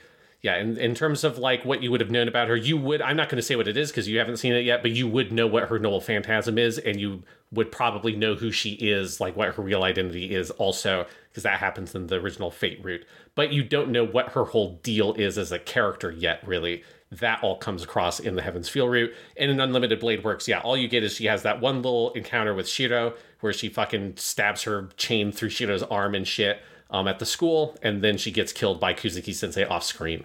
Um, yeah, so we will we will learn a lot more about Rider in the next two movies. yeah awesome it's uh it's I'm, I'm excited to see more of that character she is cool i will say my my working let's just go with jonathan's working theory knowing nothing Okay. and having not looked up uh plot spoilers or anything and I don't know if theory is right because I don't feel that confident in it, but there are, to back up, there's a very funny scene after, it's one of the scenes in the movie where uh, Shiro has been home with Sakura, and no, I think what it is is Sakura and Saber leave the room to go set up Saber's bedroom. And then Yes. Shiro is alone with uh, Fuji-nee, and Fuji-nee starts kind of ribbing him because now he's got three girls living with him. you know, Yes. it's it's Shiro's harem home, and uh, she's ribbing him, and she he, she says this thing about like, you know, Sakura is an E cup, right? and you know, it's just to embarrass him. And then, of course, but, she's put that earworm in your head, and then I started noticing. Uh, Sakura does have uh, extremely large breasts in this movie. They're not being shown off or anything, but you can see in the character design, right? Uh, and then there is when Rider comes in at the end of the movie to save Shiro. Uh, one, she is shaving, saving Shiro. Two, she has long purple hair. And three, there's a shot, a big 3D shot where she is jumping through the air with the chains, where you see prominently how big her breasts are.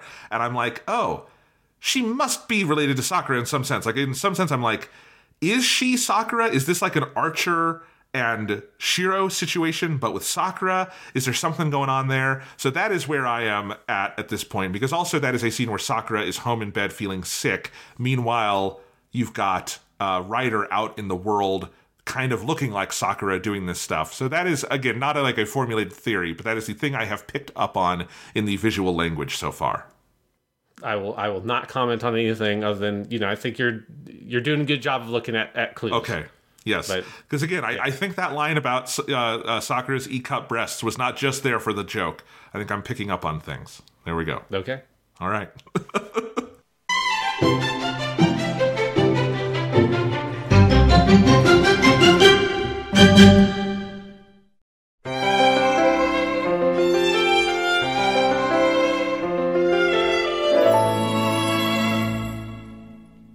The one character I wanted to mention uh, while we're talking about the, the church stuff, because you have two trips to the church.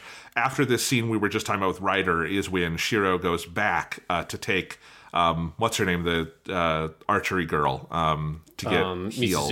Yeah, Mitsuzuri. He gets takes her to get healed, and then you have a third scene with Kotomine later in the in the restaurant. So you have a lot more Kotomine Kirei in this. I think he might have more lines in this movie than he did in all of Unlimited Blade Works.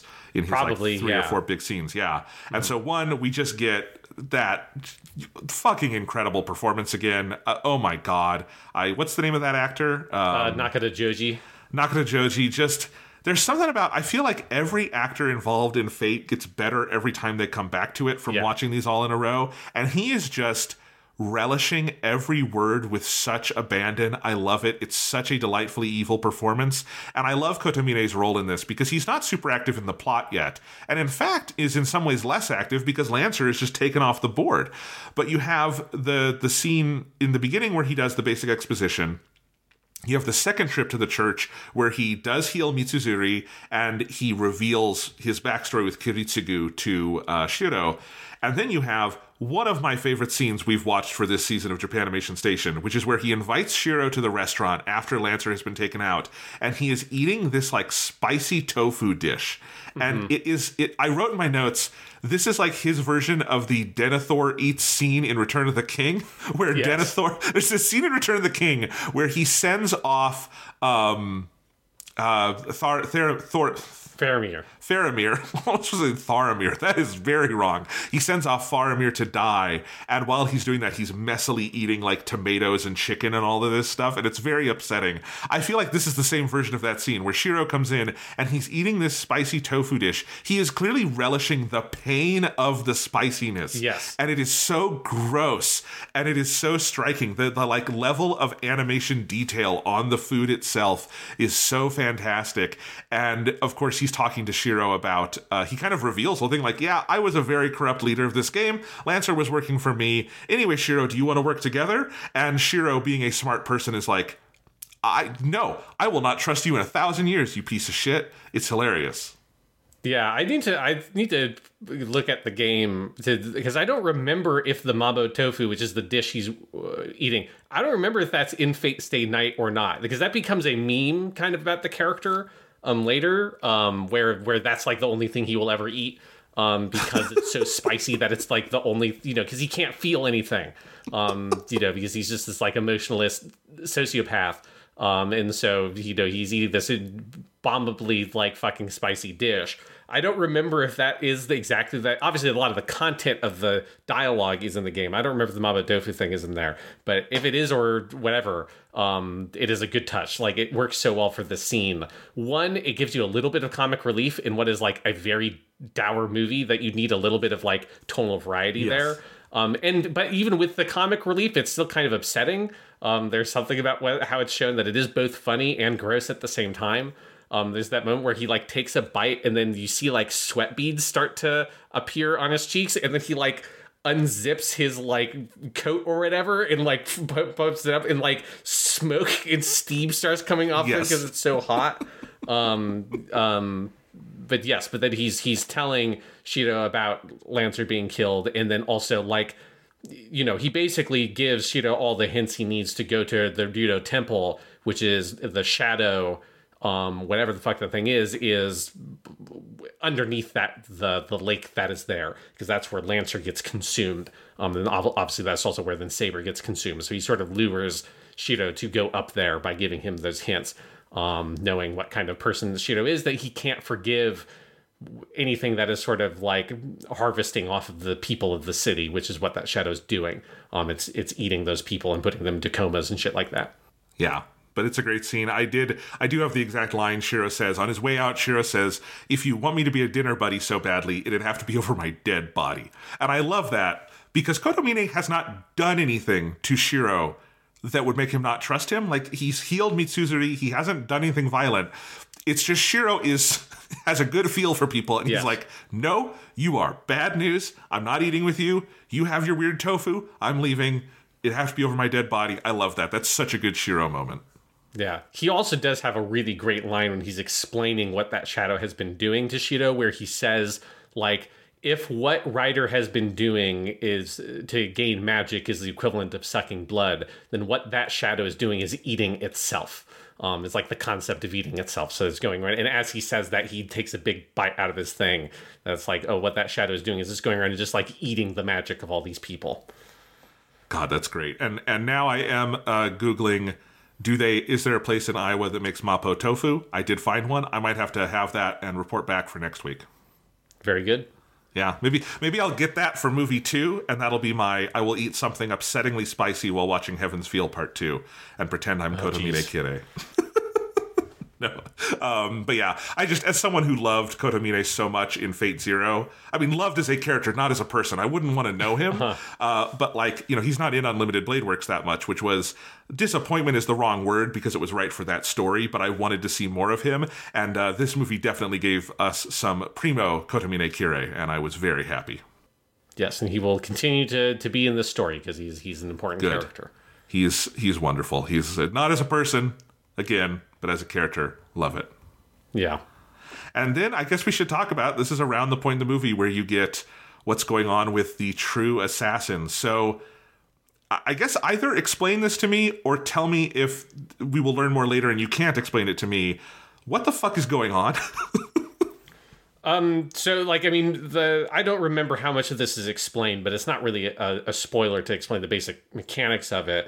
So, what Caster summoned with Sasaki Kojiro is not really in like a true servant from the Grail, right? That's why he was summoned, like, and he because he was summoned by the land effectively. She she was like a catalyst that allowed that holy ground to summon a servant. Um, and so that is why Sasaki Kojiro is tied to that gate. He cannot move from like the stairs that lead up to the gate of that temple. Um, and so he's sort of like was this sort of half summon that took the slot of assassin. Um, but th- because he was not a full summoned um, servant, uh, it- you know, they, you basically see in this movie that Zoken is True Assassin's master. So Zoken has summoned his own servant, um, which in order to you know be able to exist, the servants must fill in one of the classes. So summoning assassin means that this weird sort of half done summon has to be taken out. So assassin bursts from the chest of uh, Sasaki Kojiro very, very violently and incredibly gory because then you just get a, sh- a top down shot um, of him on of Sasaki Kojiro on the ground, basically fucking dissected. You know, his Yes. whole chest has exploded outward, and you see his guts. And if you thought like the somewhat similar shot in Unlimited Blade Works, where Caster does something kind of like that to him, was gory, like this takes it up to a whole other fucking level. yes. I I noticed that. It's like, why in every route does he get his fucking chest open like he's having an autopsy while still alive? It's great. But yes, you have okay. So I assumed that he is Zoken's servant, but I don't know if we like literally saw that yet. But it, uh, I guess at the end of the movie, that's confirmed more or less. Yeah. Yeah. Okay. So this is a he. This was a so Zoken was not starting out this Grail War as one of the seven participants, but basically takes his place once Shinji is eliminated. Right. Something like that, yeah. Yeah. Okay. Yeah. Pretty messed up. Um, but then we do have this uh, sort of the major servant villain in Unlimited Blade Works was effectively Caster for most of the run until um, uh, Gilgamesh steps in. But Gilgamesh isn't really even a servant in that one. So you have all of that. But then in this movie, what's so, again, what is so upsetting about it is it's not only True Assassin bursts out of the chest of the, the original assassin, but then he goes and kills Caster, who was our villain last time around. So you literally Yeah. have like fucking going and picking on the the last big bad. That's who he kills, and then we go on from there. That's what feels, I think, so fucked up about it. You know? Yeah, and just everything about that scene, they do it so well here of where um Caster comes out and I like that she's she's initially dressed in like normal clothes because this is presumably not too long after she's been taken in by the temple. So she's like dressed in casual clothing, um looking for assassin, sees his sword start to uh, disappear and realizes, "Oh god, something has happened." She runs back to go to Soichiro um, and then finds um, assassin there who has basically cut all the tendons on Sochi's body and is just like, what is with this dude? Like I cut his arms and I cut his leg and I cut his head and I cut this and that. And it's like he's still trying to move. What is he? Um, and then he fucking uh, makes Caster stab herself with Rule Breaker by threatening Soichiro to in order to break the contract that binds Assassin to the land there. So that's why Caster has to stab herself. So Assassin is free. Assassin then kills her and then like very casually throws a dagger in, and throws a dagger into Soichiro's head as he leaves and Soichiro dies as well. And then a, the shadow or whatever comes and pulls Caster's body and drags it away because it is it is taking the bodies of these servants and then you later see Zoken using Caster's corpse um, right. Yes, and it is incredibly fucked up. All of it's super fucked up. it is totally weird. The horror realm. This is some Kara no Kyokai shit. Uh, there's also the way True Assassin is framed when he bursts out of the chest of Assassin is really interesting because he's like bathed in blood and red light. And for a second, I had a very different idea about where this might be going because there's one of the ideas in the like Nasuverse is the whole like red death, the thing that this is in Witch on the Holy Night. Yeah. This thing that like the closer you get to true magic is like this death that approaches. Um, and that is not what True Assassin is. But that is what for a second I was like, is this is kind of where we're going, that there's like a bigger force coming to kill all these people there is, but it's not that. It is the the shadow thing that is going on. Um, so I guess speaking of that, the shadow thing is there. uh, That obviously is a mystery that is uh, coming forward. Is it? I guess it's not literally working with assassin yet, is it? Or is it like are they working together? um, I'm not going to answer that question. Okay, it's it's meant to be ambiguous then. Yes, it is okay. mysterious. Like, what is it? What is its purpose? What are its allegiances? It is obviously, like, broadly speaking, related to Zoken and Assassin in some way. Yes. Um, but we don't know how any of those things are connected. Yeah. I don't know if this was just a weird subtitling thing. When when they first see it, I think it's Tohsaka calls it an imaginary number space. Is that right? That's what I, I wrote down in think my notes. you would see use number. It's like it's an imaginary space, like because that's Okay. where um it eats the spell that Caster was going to shoot.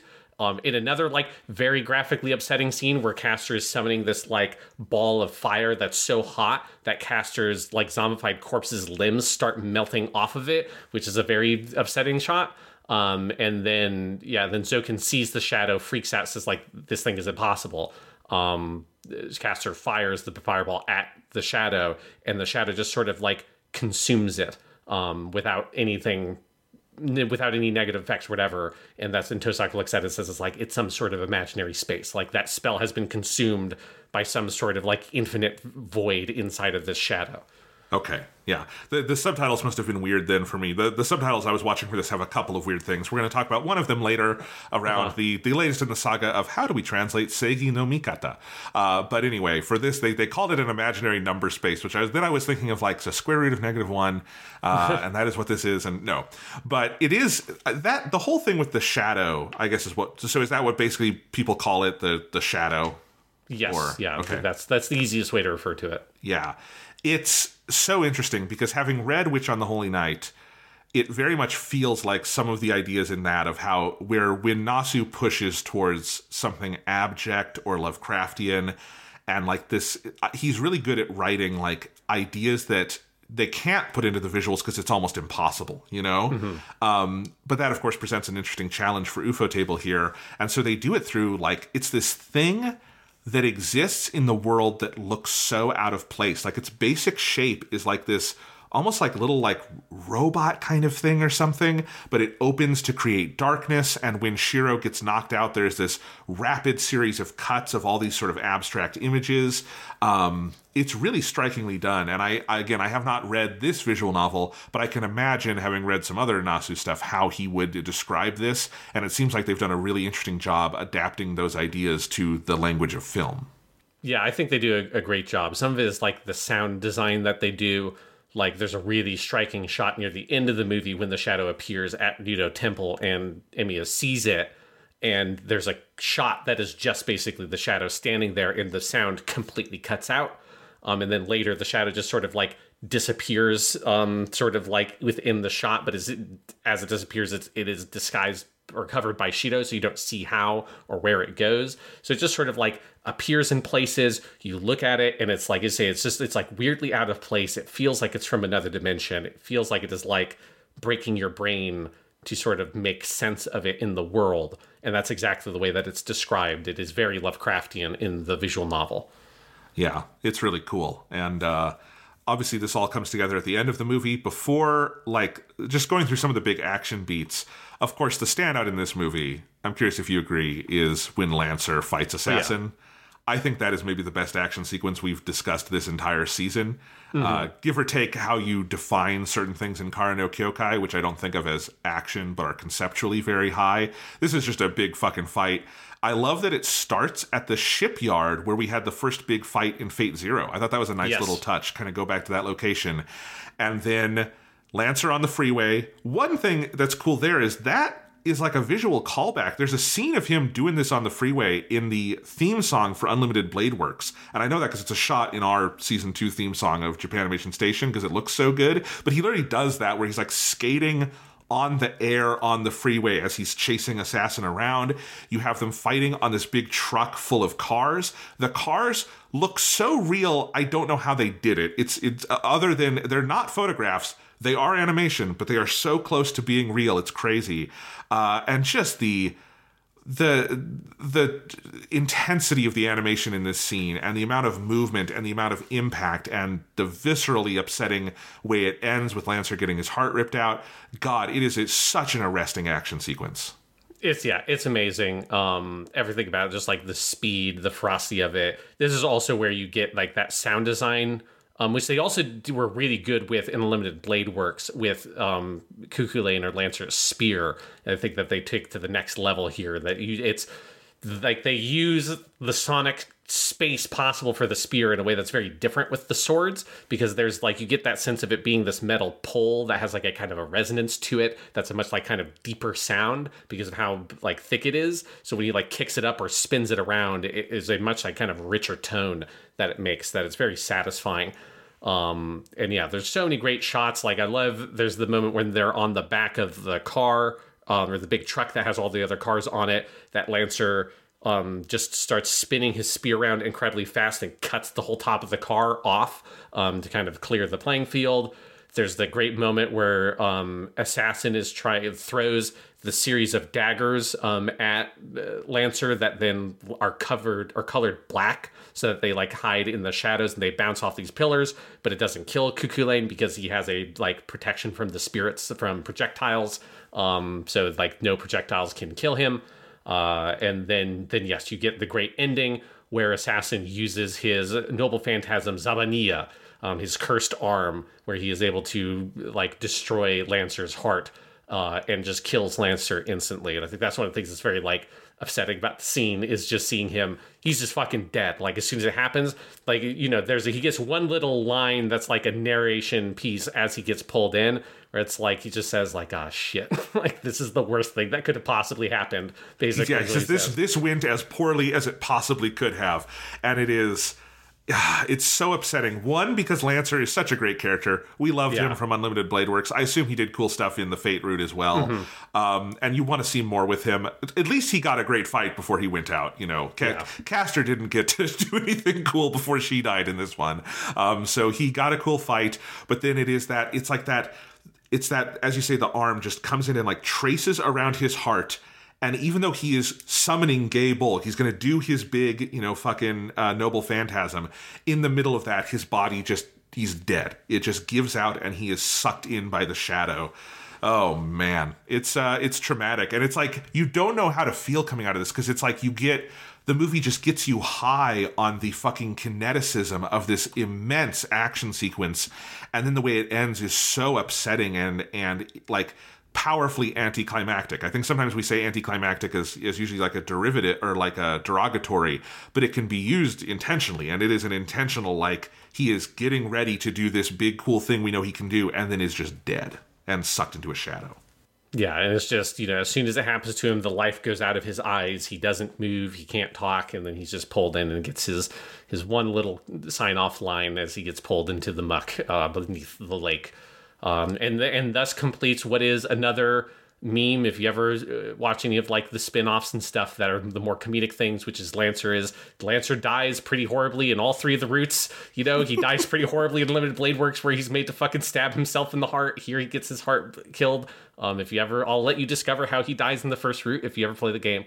Oh, on Fate Zero, it's a different Lancer, but that's Yes. the one who is made to stab himself when we learn like Kiritsugu's full backstory. Yes, and so you know, it's just it's a bad to be Lancers. You know, you just don't want to be Lancer. He always fucking dies. Um, and it's just like kind of a running joke in all the the spin-offs. It's just like Lancer's just he he just doesn't have a lot of luck. You know, he just No, it always goes bad for him. maybe we can get a spin-off at some point where Lancer uh, wins. Maybe not the Holy Grail War, but some other contest we can have Lancer win. They just like just make a movie called Lancer Lives. Um, Yes. I'd, I'd go watch that. It's great. Um, and then the whole idea, of course, of this force, this shadow. There's a whole part of it we don't know what it is that is under the water. The water itself is like now an evil force in Fuyuki City, right? Mm-hmm. Yes, well, and specifically, it, it is this lake behind Ryudo Temple, Right. Right, which we also know is one of the like holy spots in the city because there are three spots where the there are these sort of like sacred ground where the Holy Grail can be summoned, and the Ryudo Temple is one of them because that's where the climax of Unlimited Blade Works was. Right. So it's that's what I noticed is we're going back to this place we saw at the end of Unlimited Blade Works, and it almost looks like the Holy Grail coming into existence there, but I don't know if that's what. I, obviously, it's supposed to be a mystery, so you're not going to tell me. But Yeah. there is some weird shit going on there, and of course, Shiro decides that that's where he needs to go back to at the end of the movie, which is a bad choice on his part uh, because it ends extremely poorly. Yes, um, and this is where it's you know it's upset. It's uh, this is where it's upsetting that we haven't gotten the really nice movie or whatever that adapts the Fate route for Saber because Saber gets taken out, um, which is one of the other like big what the f- what the fuck is happening in this story moments in the game as well as in the movie. Um, and because like in the game, she gets taken out, and this is like a big anticlimax as well, right? Like it is not a big fight that happens. She is um, fighting assassin and then gets grabbed and pulled in by the shadow um, and it pulls her under the, the lake and then that is that is well we get one scene where she confronts a like evil looking version of her um, but other than that like that is the last we see of her in this movie Yeah, I mean, I I'm not entirely sure what happened, and I think you're meant to be at least at this point in the story not entirely sure, right? Um, because she is fighting assassin. She is clearly about to get the upper hand. It seems like she's, she's going to use Excalibur to like throw off what he's throwing at her, uh, and then she is she disappears. She's sucked in, and we do have this. It's the penultimate scene of the movie. After you get this little montage, kind of checking in on everyone. Where is where are all the players? Then we go to Saber in this like it's it's like she's underwater. It's like she's in this liminal space. It's like she's ready to kind of like let go and die, and then she sees this like the eye of the Grail and is going towards it, and then is pulled back by this evil shadow. Um, and I don't know what will happen beyond that. Um, but clearly, she is not a part of this world anymore because Shiro does not have the command sigils Yes. anymore. But uh, other than that, it is yeah, it's it's it's again, it's an intentional anticlimax, but it's also a mystery and a cliffhanger mm-hmm. because it's like she's what happened. There's no resolution. She wasn't defeated in battle. We didn't see anything, right? And meanwhile, Shiro went and tried to fight Zoken. Did actually a better job than I think I would have expected of Shiro at this point with his powers. He does fight off the bugs pretty well, uh, but then he does need um, uh, Rider to come in and save him. And Rider, very cool, does a much better job than she did with Shinji as her master because uh, Yes. she failed pretty hard there. But here, those that that whip thing. That must also be like low key a reason why this had to be a movie. Is Rider's fucking weapon in this would be so hard to do on a TV budget. uh, yes It's, it's there's so true. much movement. There's so much 3D work going on there. It's really impressive. Yeah, it's a, it's a short fight between her and Assassin, but it's a really good one, and it is very satisfying to see like Rider get to do something cool because it's like she's just been sort of like pushed around so far in Unlimited Blade Works in in the first part of this movie. I'm seeing her get a jump into action, and she's like I'm far more powerful here, and she's also a very good match for Assassin because she's a similar kind of fighter, right? She's very agile, she's very tricky. Um, you know, you also get here like because you say like you know Shiro did a bigger better job than you'd expect, which is true. You know he he does okay, well enough. He also gets partially eaten by the bugs, Yes. which is very upset. Like that's like there's lots of things. I feel like we've used the word upsetting a lot on this podcast, but it's a very appropriate word for this movie because it's you know you don't want to see your your boy just get started eating by the eaten by these evil fucking bugs.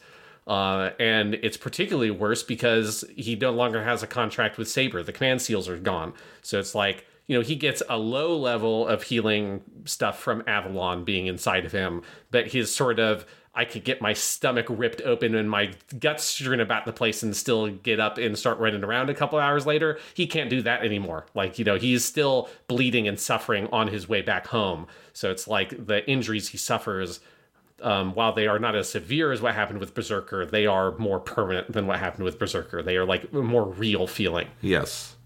Yeah. So there's a couple scenes I want to double back on, particularly with Sakura here, and, and get into mm-hmm. some of that stuff. But are there any other things, sort of in the main plot of the movie with the Holy Grail War, that we should be picking up on as we head into movie two?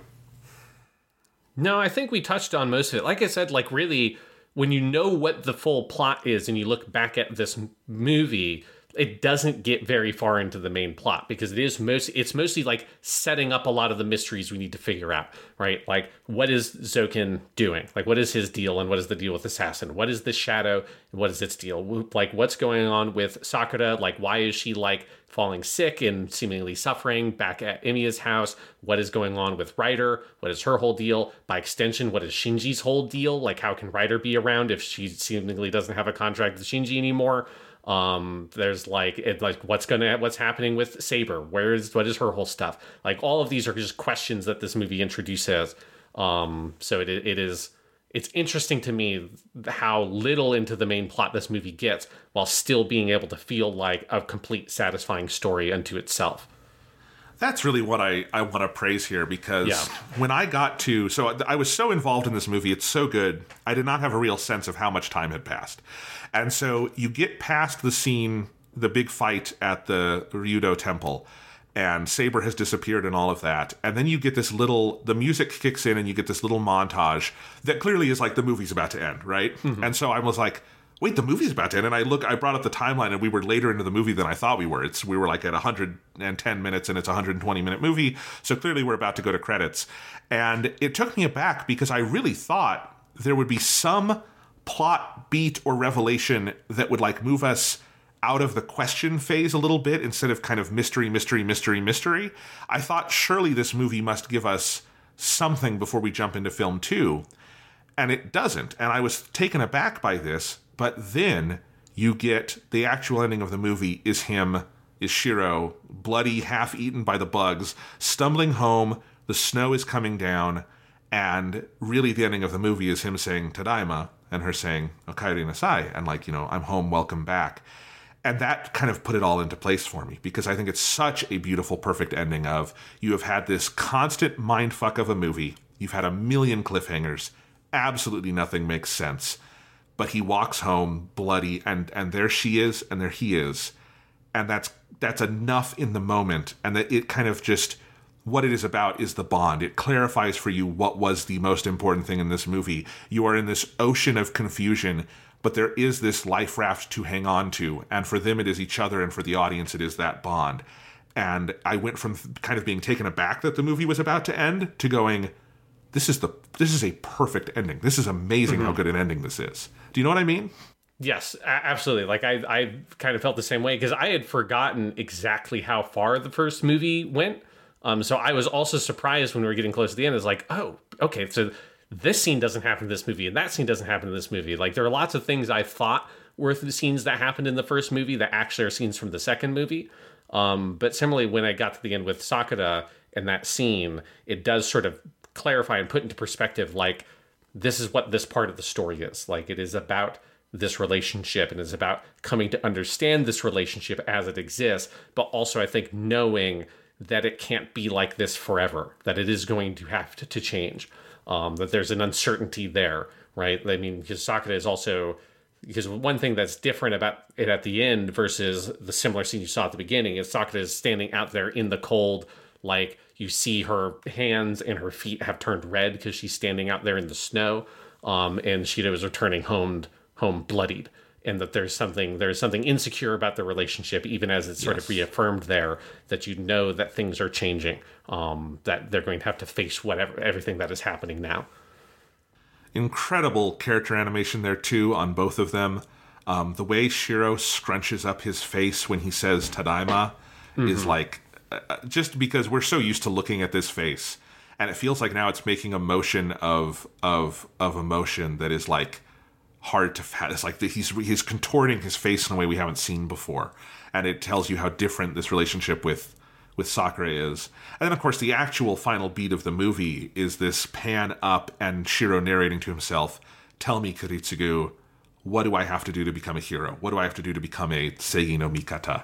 And I found that very moving too because it's exactly what you said. It is these two people are a life raft for each other in the storm that is this movie, that is this confusing and messy plot but then it is also something has to change, something has to give, and him looking up and being like, what the hell does it even mean at this point? And I feel like it's also pushing us to this is the next step in the story. This is it feels like we are pushing past whatever answers Unlimited Blade Works gave us to this question or Yes. could give us to this question because things are so scrambled here that whatever approach we took that time, whatever Archer had come to think of all of this, whatever Shiro got out of the uh, you know confrontation with Archer in that version of the story, that's not going to fly this time. And I feel like there is this like desperate like what the hell does this term even mean to me now? And it, I think, also indicates to us that where we're heading with Heaven's Feel is a very different evolution of that question than we saw last time. Yeah, because in particular with Shiro now, like one thing he was able to lean on a lot in Unlimited Blade Works to help him answer that question was that he was a master and he was commanding Saber and he would have this fight. He doesn't have that anymore, right? Like obviously he can still choose to, you know, similarly to the midpoint of Unlimited Blade Works where, you know, it's a broadly similar series of events, though far less like sort of dire feeling necessarily where Castor takes control of the contract with Saber, but Saber is still like, you know where Saber is. She's out there in the world, and obviously that whole situation resolves there in Unlimited Blade Works. Um, but here it's like he's taken out of that game. What does he do? Like, does he still fight this fight? What would it mean to try to fight that fight? Um, and it and it happening so much earlier in the story here. He's not committed at all to the Holy Grail War in the way he was in Unlimited Blade Works. I think that's one of the things that makes the ending of this movie feel like you're so lost is that he's taken out of the game before he's even really started playing it yet. So what does he do from here?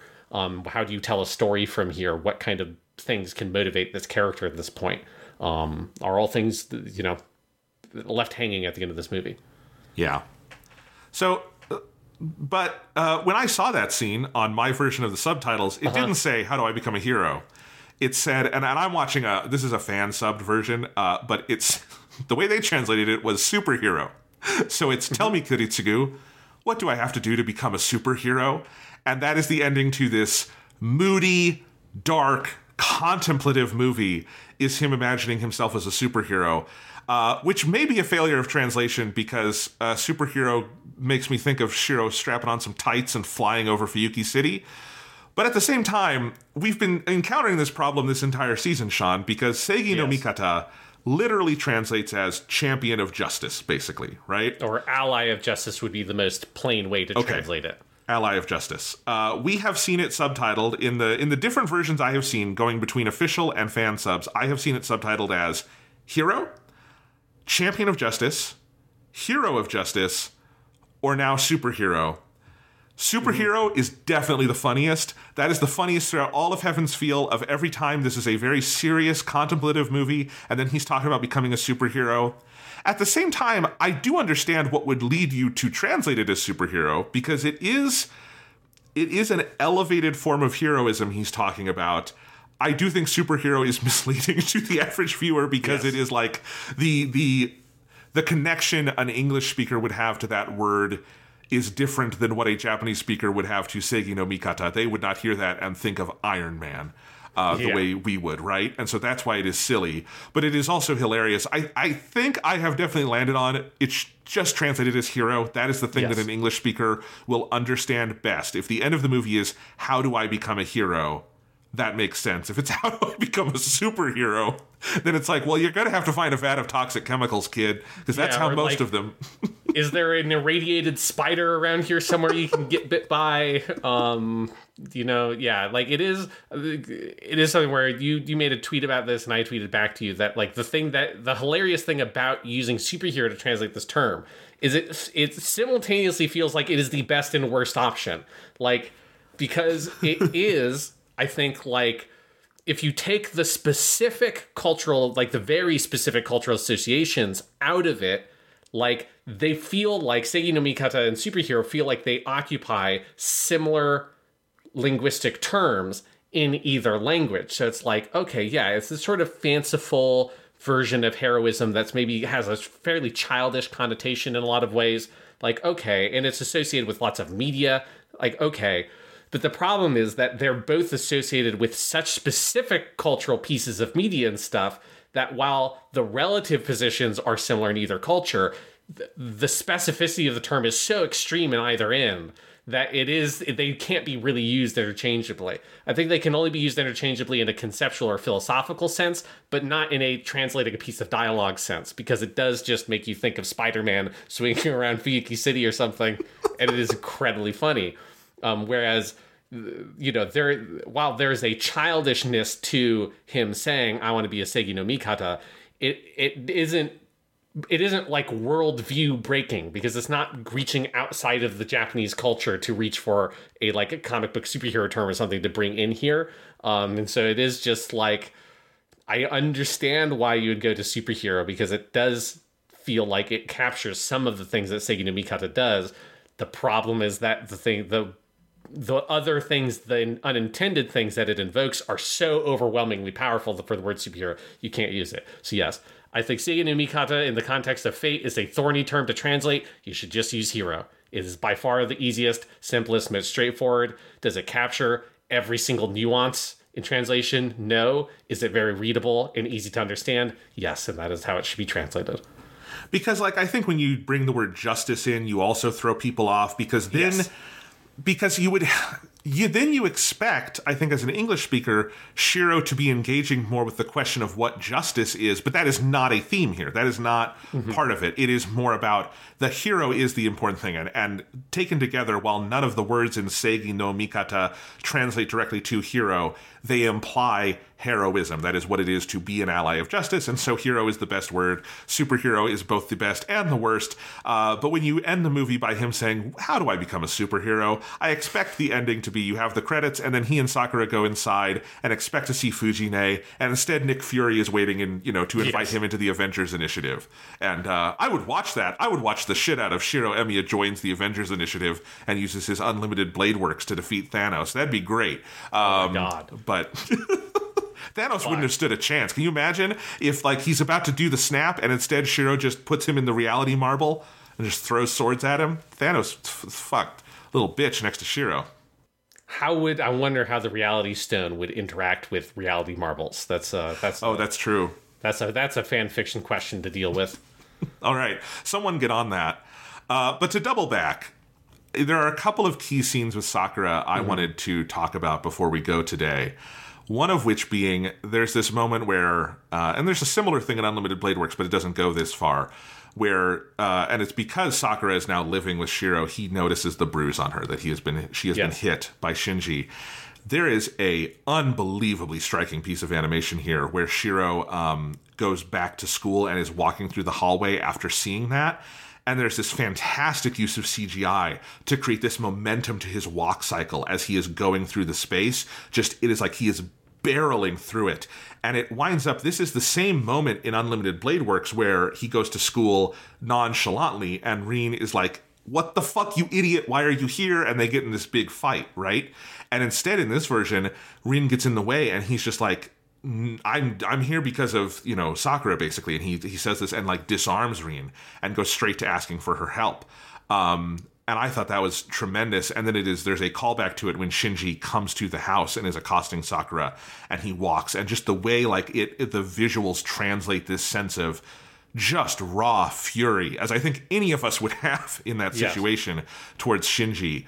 Um, it's very powerful.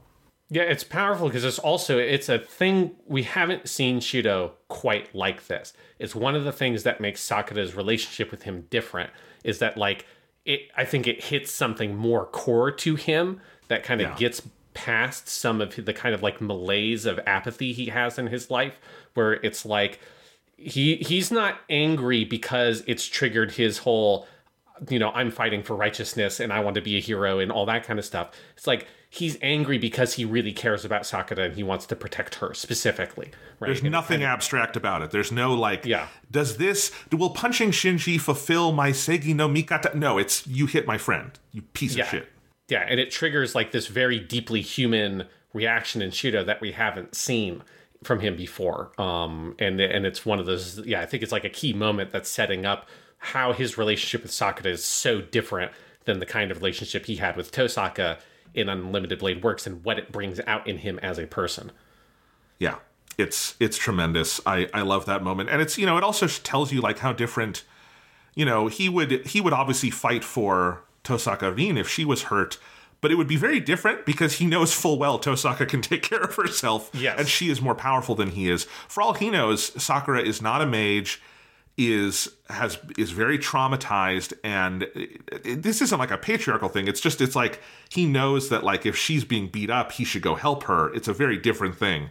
yeah because he's also he's her like right he's her, Um, He's her senpai. senpai. Yes, that's the there is this yeah there's this kind of protective relationship and like and sakura like is very insistent upon she always calls him senpai right? It's like a very specific uh, form of address that she always chooses to use for him. And it, it like sort of defines the power relationship between the two of them. Like he's older. He's taught her since she was like very young at this point right? Since she was in middle school. Um and so he does have this sort of like familial older brother esque kind of relationship with her, where that like position of power or whatever means that he feels this a protectiveness for her that's very powerful. Yeah. And I think that scene, just like uh, the second scene where Shinji comes to the house and is trying to get Sakura to come back with him, and Shiro goes to slug him. I, I, there's something about like how raw the trauma feels in that moment of like this is just there's no fantasy going on here. This is just a situation of domestic abuse that you are seeing. Um, and I think the way Hiroshi Kamiya plays it, the way everyone plays it in that scene, is is uh, deeply upsetting on a on a very primal level because of that. Uh, and I think it's done in in the ways other serious topics have been broached in Nasu's work, like sexual assault uh, and suicide. I think it's also done very respectfully and thoughtfully. Yeah, and and it's the fact that like Shiro is kind of powerless in the face of it, right? Like there's nothing he can do to fix that relationship there. He can't punch Shinji and make it all better. Like he can't protect Sakura like with a wave of a magic wand or whatever. Like the relationship and what's happening here is too complex for him to just sort of like superhero his way through it. Um and he kind of realizes that or sees that or has to confront that fact there that he like he wants to protect Sakura, but he doesn't really know how to do that with because it's she's not just being attacked by a bad guy. It's her brother. It's the like how she lives in. It's how she's been raised, and it's like the effects it's had on her and her psychology her whole life. How do you fix that? Um, That's the thing that he's struggling with. And punching Shinji would feel very good, but it won't solve that problem. Yes, it won't exactly. fix her. Even if you could snap your fingers and make Shinji disappear, it wouldn't solve her pain. It wouldn't solve Mm-hmm. the trauma. You know, what he can really do is be there for her, as we see in, in another scene I want to talk about in a second. But yeah, it, it very much feels to me, having seen one third of this work, that where Heaven's Feel is going is to push Shiro into circumstances where the reductive framework of being a hero, of being a Seigi no Mikata, just is not enough. It is not a mm-hmm. thing that encompasses the scenarios he is encountering, you know? Because there is no real way to be a hero for someone in Sakura's situation through things we typically think of as heroism. You know, the Yeah. the most heroic thing Shiro does in this movie is the other scene I think we need to talk about, which is when he is in his garage doing the or the shed doing his trace on exercises, and Sakura comes out and he pulls out the heater that he's fixed, and they just sit and talk. And there's a really beautiful, there's a lot of layers to this scene, but that's the that's the greatest heroism he has to offer this person, right? Is to be the the friend and the companion and the person he she can talk to. And as we get to in that scene, the whole thing about if I ever did something bad, would you forgive me? And him saying, no, I'd get mad at you. I'd be the first in line to yell at you. And how much that means to her that, that that is a sign of true like friendship.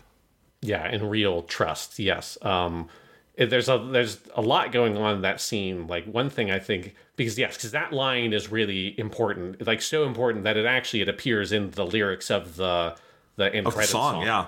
Yeah. Um, and it's you know it's important to sort of set up the dynamic of that relationship and the the level to which Shiro like trusts her, but also that she trusts him. But something else that's going on there in that scene that's like very good visual storytelling. It's like just good movie making is um, you know, that he- they're using that heater, which is a heater that we've seen, we saw him trying to fix earlier in the movie. Um, and it's he seemingly fixed it now, and they talk about it, and he says he fixed it, and they turn it on, and they're sitting here there and having most of the conversation warmed by the light of that heater, and then eventually the heater goes out, and then that's when they have that conversation in the dark. Um, and then she leaves, and she looks at the heater and tries to figure out like what's going on, like why is it broken? Um, and I think Yes. there's something in that that symbolic storytelling, right? Of like Shiro is a person who's like he tries to fix things. It's what his ability allows him to do. Um, particularly like at this point in his development, before he knows about unlimited blade works and stuff like that, and where some of these powers actually originate from. What he tries to use his magic for is to fix things, and he uses it to understand how is it built. He analyzes the composition of it and how all the working parts of it function, and then he can take it apart. He can enhance the pieces using his magic, put it back together, and it's fixed. Um, the but he can't do that with people, right? It's the he and like he really can't do it with people because other people maybe could. Like if Tohsaka Rin, if she was had like maintained her sisterly relationship with Sakura, she's the kind of person she could probably really help Sakura here. She could probably like help make that first step to really start solving these problems because Rin understands people. She understands how they work. She understands how to help them because she's intuitive in that way. Like Shiro is a bizarre person, so she doesn't know how to help Shiro because he's fucking, you know, he's way out there. Um, and she really struggles with Shiro. With Sakura, I think if Tohsaka was in this scenario, if she was in the place that Shiro was in, she would be able to do a lot more for her. But Shiro doesn't know how to like see those problems or fix those problems yet. He his magic can't work here. Um, and it's like he cannot fix her, and then that's represented symbolically through the fact that he hasn't really fixed this stovepipe thing either. Um, that it isn't perfectly fixed, and so it's like he's trying to figure out how to do this, but he just can't quite get there yet. Yeah, and again, if there is a uh, a heroism in just being there for Sakura, again, heroism is not enough. That's not Yes. the thing that's there is this is not a magical solution. But you're right, it is a beautiful piece of symbolism. I like during the part of the conversation where the fire is bright and the heater is working, you have this interesting connection where Sakura asks about Shiro being adopted. And Shiro Yes. talks about his relationship with Kiritsugu. And of course, this is another way they are sort of trauma bonding. Is uh, Sakura? We don't know this well. We know this if we've watched Fate Zero. Would we know this in the visual novel yet? No, No, no, okay. you would not at this point know anything about her being being sister, any like any of that stuff. Like all you would know about her is this is the nice Kohai girl who's very cute that stays over at Shiro's place. That's it. Right. In the in the Ufotable continuity, though, we do know this, and it feels like this scene is framed with that knowledge, at least the way it's like animated and cut. Yeah. um, is part of why she is asking this, and part of why she and I think Shiro get each other to a certain extent is they are both adopted. They are both in families that they did not were not born into. One thing I really like there seeing is that Shiro does not have any hangups about that. Shiro has hangups about a lot of things. Shiro is fucked up in a dozen different ways. That is not like a, a obviously there's trauma over what happened in the fire, but what happened with him being adopted by Kiritsugu and and having Fuji-nee there and all that, that really is like a good in his life. I like seeing that that that is like something that is a because even when he hears about Kiritsugu being an assassin from Kotomine, that doesn't shake his faith in him because he knew who this guy was when he knew him, and I, I like all he of has that. a think- beautiful a beautiful touch they add for this movie of is that when he hears that information he has this flash to being a little kid on kiritsugu's back and him Yeah. carrying him like after a festival or something is kind of what it feels like the scene implies and like Yeah. he, he thinks back to this a childhood memory with Kiritsugu that I think is a callback to one of the endings of um, Fate Stay Night Unlimited Blade Works, where you see them in a similar kind of scene. Yes. Um, and yeah, so you're right. Like it is it, for Shiro, he has this real trust of Kiritsugu and that this family, as Sakura said, like the people around him must have been kind. Um, you know, which is the big difference in their two experiences. Um, although I like Shiro's response is that all the adults in his life were unreliable, and so that's why he can cook and clean and he does all the household chores and stuff, right? Better than Sakura can do it, right? He's got like the, you know, all that stuff on lock, the sort of like stereotypically kind of like feminine um, house care kind of stuff um, that you wouldn't necessarily expect someone uh, like a boy Shiro's age to know how to do, but he's like amazing at all of it. Um, and so she's learning all that stuff from him, which is a good touch um, in their relationship. Uh, but but you know, I think that's one of those places where Shiro doesn't quite identify that her saying this, her saying all the people around you must have been really kind. He doesn't catch on to what she's saying is the people around her weren't. Like he's not really catching on to like her experiences. Um, I mean, one he does obviously he doesn't really identify that he doesn't know that she's adopted. Um, as far as he knows that she's just a daughter of the Matou family, but so he's not picking up on any of those kinds of cues she's leaving out about where her insecurities are. Um, and he's just sort of answering all of her questions pretty straightforwardly. Yeah. But it's a really beautiful scene. And I really do like I like Shiro is self-aware of how lucky he was to be adopted by Kiritsugu. Like there is a he is not self-aware enough to to be to kind of pick up on what Sakura is saying, but there is this like for for how horrific a event happened to him with the fire and everything. What happened after that was an, an an unalloyed good in his life, and I think that's a cool thing to have this moment reflecting on that. You know, Yeah, definitely. And then you also then get that other key moment that I'm pretty sure this is this scene where she talks about the um like the, the seeing him do the high jump, right? Um, Yes. and it's the the same memory that if having watched Unlimited Blade works, and again, this you would know this from the game continuity as well. You know that Tohsaka has the same memory, right? That she also saw Shiro that day, or maybe it was another day, um, but of him in the courtyard in middle school or whatever, doing this high jump over and over and over again and always failing it. That's the moment that she saw him. And she has this uh, very cute line where she says, like, I've known about you since that day, senpai. Um, but there's also, I think, a little detail they add here that is something you don't get in Tohsaka's dream that that Shiro sees is that Shiro never makes that high jump. Right? She mentions like she saw him do it over and over and over again until eventually that boy realized he couldn't do it and he put the stuff away and he walked home.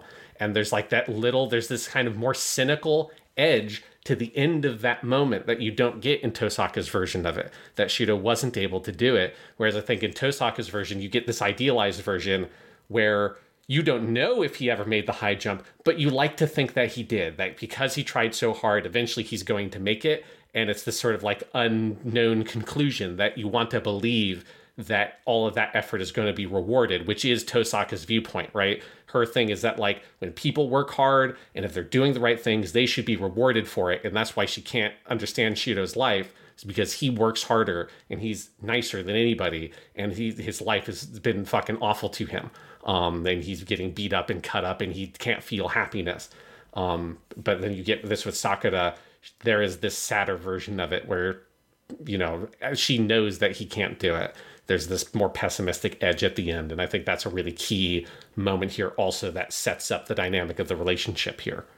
Yeah. There's actually a bunch of imagery in the film tied to the high jump um, in a bunch of little uh, shots, including there's this water bottle he drinks early in the movie um, that has the, the, the label on it is someone effectively doing a like running and having a leg up to to do a jump, getting ready to do a big jump. So that becomes a major symbol throughout this film. And of course it is like that is the like defining Shiro Emiya image, right? Is the jumping over and over and failing and failing. And as you say, there's kind of two possible endings to it because this is a story with multiple routes. There is the kind of unlimited Blade Works Rin version of like, but maybe one day you make the jump. And then there's this, which is, okay, well, you weren't able to make the jump. Now what? And I do feel like that's the driving question of Heaven's Feel is because this is a movie where by the end of this, everyone has failed. No one on team on the good side has done mm-hmm. anything, has achieved anything by the end of Heaven's Feel 1. And in fact, everyone's pretty much lost. Now what? And I think that is, you know, this is. I wouldn't quite say like, and if they never made another movie past this, this would still be great because there is so much setup. But it is still on its own terms. It is a great close ended movie because of how beautifully it arrives at those questions, you know? Mm-hmm. yeah, and how fully it feels like it explores the dynamics of this character relationship that presented in this movie. While obviously like having it be set up for how is this relationship going to develop from here, but even if you just look at it as a bottle story, just exploring the nature of this specific relationship in this moment in time, um, it is it feels like a complete exploration of these two people that are very similar, that they have similar pain, that they are bonding over, and yet they're not they can't quite get there. They're just not quite in sync. Um, they don't fully understand the other person, don't fully understand the pain the other person has, and and like you know just because they're similar, that doesn't overcome the differences that they have, and so they're just a little bit off, and they don't know how to like bridge that that gap between them. Yeah. So before we go for today, uh, have to mention the music by Yuki Kajiura, Oh, God, yes. who was not there for Unlimited Blade Works. Unlimited Blade Works still had phenomenal music, obviously, but we had her for all of Kara no Kyokai, had her for Fate Zero. This score is tremendous. It does bring back several of the big Fate Zero themes Mm-hmm. I noticed. You have some really good stuff around Saber where I was like, it actually hit me how much I remembered all that Fate Zero music just hearing it here. Um, but man, this is a killer score and like properly dark to a degree that recalls a lot of Kara no Kyokai stuff. Yeah, and specifically, it does the thing you know that a lot of the Kara no Kyokai scores did, that the Mugen Train score does. This is something that the other two movies will do as well, where they have their ending theme. For, in this case, Hana no Uta by Aimer. All three of the ending themes are by Aimer, composed by Kajiura Yuki. Um, and th- the different melodies, there's like three or four kind of major melodies that that song uses, and those are the basis of a lot of the tracks in the instrumental soundtrack in the movie itself. Um, and that was something fun about rewatching it since I know that song really well. Because I've I love all three of the ending credit songs, and I've listened to them a lot in the years since I've watched these movies the first time. Is you then like have that pre-built association with those musical ideas, and then can see them spread out throughout the whole film, and it's like really elegant how they use the kind of all pieces of that song. And and whatever I you know I'm always curious like how that comes about. Do they always make the song first and then they do the instrumental stuff? Or is it like you do parts of the song but you're also working on these other instrumental themes? You're like oh let's put that melody in here. Um, I'm kind of curious how how that works.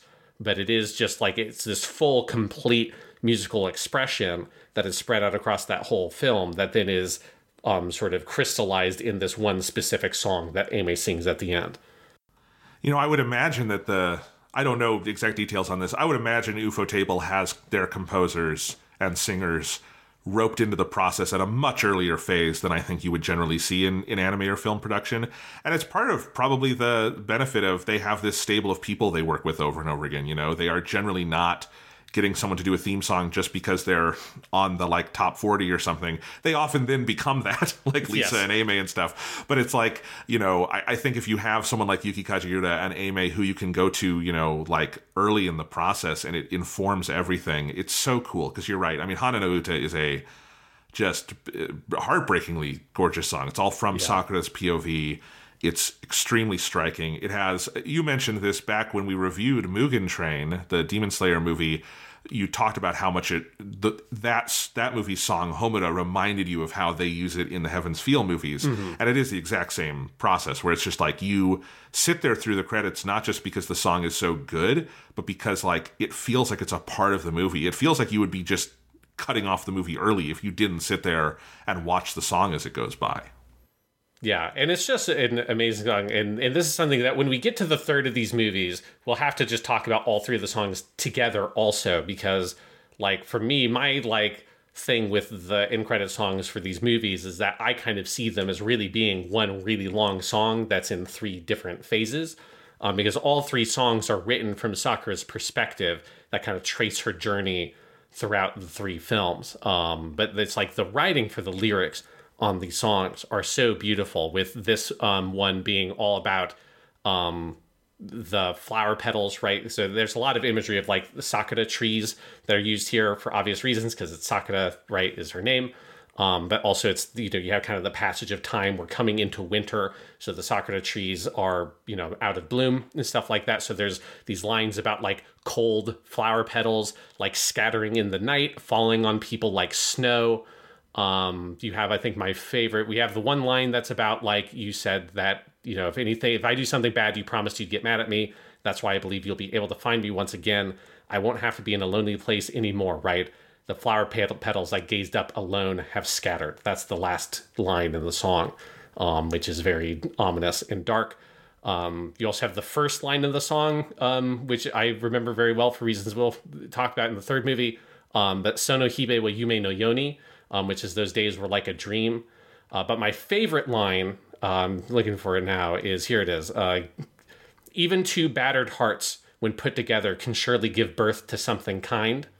Uh, that line, and specific, I'm just going to read it out in Japanese because I really like the way it's written in Japanese as well. Giza giza na kokoro datte futatsu awaseta mireba yasashii mono ga kitto umarete kuru wa. Um, and that notion of this is like the thing that Sakura is trying to believe in. That these two hearts, um, battered hearts is what this translation have has, but Giza Giza is also kind of like it's like it's an onomatopoeia, so it's sort of like jagged. You know, it's like almost like you broke it and it's got like all the pieces, and you're like trying to fit them together, right? Like two different hearts that shattered, that were broken, that you're trying to stick together. Um, and that like if you try to do that and you can stick them together, something kind will be born from that process, and that's what she's trying to do with her senpai, with shiro Um, and I think this is like such a beautiful, heartbreaking image. Um, and and there's something about the lyrics of these songs that you're getting this insight into Sakura's POV and how she's seeing the events and how she's sort of seeing shiro and what she wants from him. Um, I think it's like it's something where like if people have watched the movie but have not like listened to the song with lyrics, you really have to because it's so to me like an essential part of how they of the story of these movies and particularly as a fan of the original story and of Sakura's character and everything, like in many ways, the ending credits, the three ending credit songs are like my favorite part of these films as like this additional like poetry basically from Sakura's perspective that tells her side of the story. It's such a cool thing that they like nobody said that they need to go this hard on making these such essential pieces of the storytelling. um, you know, most movies do not put that much thought and, and energy into the end credit song. Um, but it does add so much if you really kind of dig into it. it. Adds a lot of layers to the characters of the movie. Yeah, that line, even two battered hearts when put together can surely give birth to something kind. That sounds like that should be like the tagline on the poster. Yes. Like that should be like the text on the poster of like Shiro and Sakura together. That is that's the movie. That's what it's about right there. Yeah. Totally totally stunning. Yeah, love it yeah and again we will like when we do the third movie we'll have to before we watch it sit down and spend 15 minutes just listen to all three of the songs one after the other while reading the lyrics because it's like it's so good it's yeah. so remarkable how how well they put that stuff together I will make sure to do that before we get to the third movie. But yeah, can we just like take off work tomorrow and just do the second movie, Sean? Unfortunately, no. I I do have to. I do have to do my job.